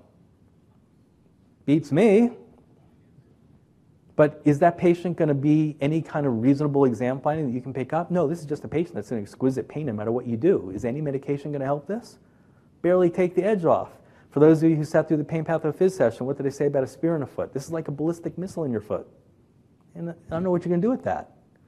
And no surgeon wants to go back in and fix someone else's badly butchered job like that because they're afraid to touch them. Good luck. I don't know what to do with these patients. How about this one? This is a problem because, first of all, I don't even know what the heck this was supposed to be, not to mention that it broke. But what was this? This is called a pedicle screw because the screw is supposed to be in the pedicle, but this goes through the IVF and disc space. If you look here, here's the body of, here's the front of the L5, here's the front of the sacrum. They're also, fused. here's the back of L5, here's the back of the sacrum. They're fused on a grade 2 spondylolisthesis on top of that with nerve recompression at L5 bilaterally and in the L4 at the foramen because the screw goes through it. Not to mention the laminar, the screw securing the laminar hook came loose, and God knows what this little dorky thing here was that broke. Is this patient in miserable pain? Uh, yeah. What do you do? Well, in this case, you got to take the hardware out. So, um, lastly, I went through that one in the imaging study class, so I'm not going to go through it again. But basically, to sum things up, look, back pain is not a pathology. It's nothing more than a symptom. Hopefully, I've given you a new way of looking at the patient, given you some clinical pearls or something you can add to your examination of that patient. If there's one thing you can do to get a little more information than you had before to alter the course of patient care to end up with an outcome, then I feel like I've accomplished the task, and I'm really happy, and that's all I was trying to do today. So None of us have all the answers. I think what makes me good at what I do is just because I've seen so many of everybody's train wrecks. So some of the weird stuff to, that might be to you or the unusual stuff to you is the stuff that is common to me. So I'm more likely to recognize it. Just like Dr. Argoff was able to recognize some of those strange myelopathic conditions that I've never seen before and couldn't ever begin to figure out what they were. But you'll be doing this too, I promise you. So with that, uh, thank you for your time. I truly apologize for going over. We didn't do that bad. Um, if you have a case that you have some problems with, please feel free to reach out because to, I want to see something that I haven't seen before. I find that really cool. So if you have a problematic case that you're not so sure about, I've kind of now, I'm getting better at perfecting the whole telemedicine stuff so we can share screens, share information. I can look at imaging studies and we can see what's going on and talk about the patient. I'm more than happy to help you work you through it. So, and I really like challenging cases, so you know, feel free to reach out. So, hope you guys found it very valuable. Hope you enjoyed PAINWeek. Thank you for hanging out. I know we went over, so I always do. Sorry, too talkative, I guess, but thank you. So, if you liked it, don't forget in the little app you have to select the five star thing and then hit submit for all the stuff. That way, they let me do this again. Next year, I'd like to do an hour or two on treatment. And the way that I would plan on doing that would be maybe give you a different clinical scenario that might work for each of the different treatments that are available. So maybe we can better identify what treatment might work better for each patient, too. I think that would be a cool twist. But we'll see what we can do. So thank you guys again. Please enjoy PAINWeek. Safe travels. And those of you from Florida, hope you keep your families and friends safe.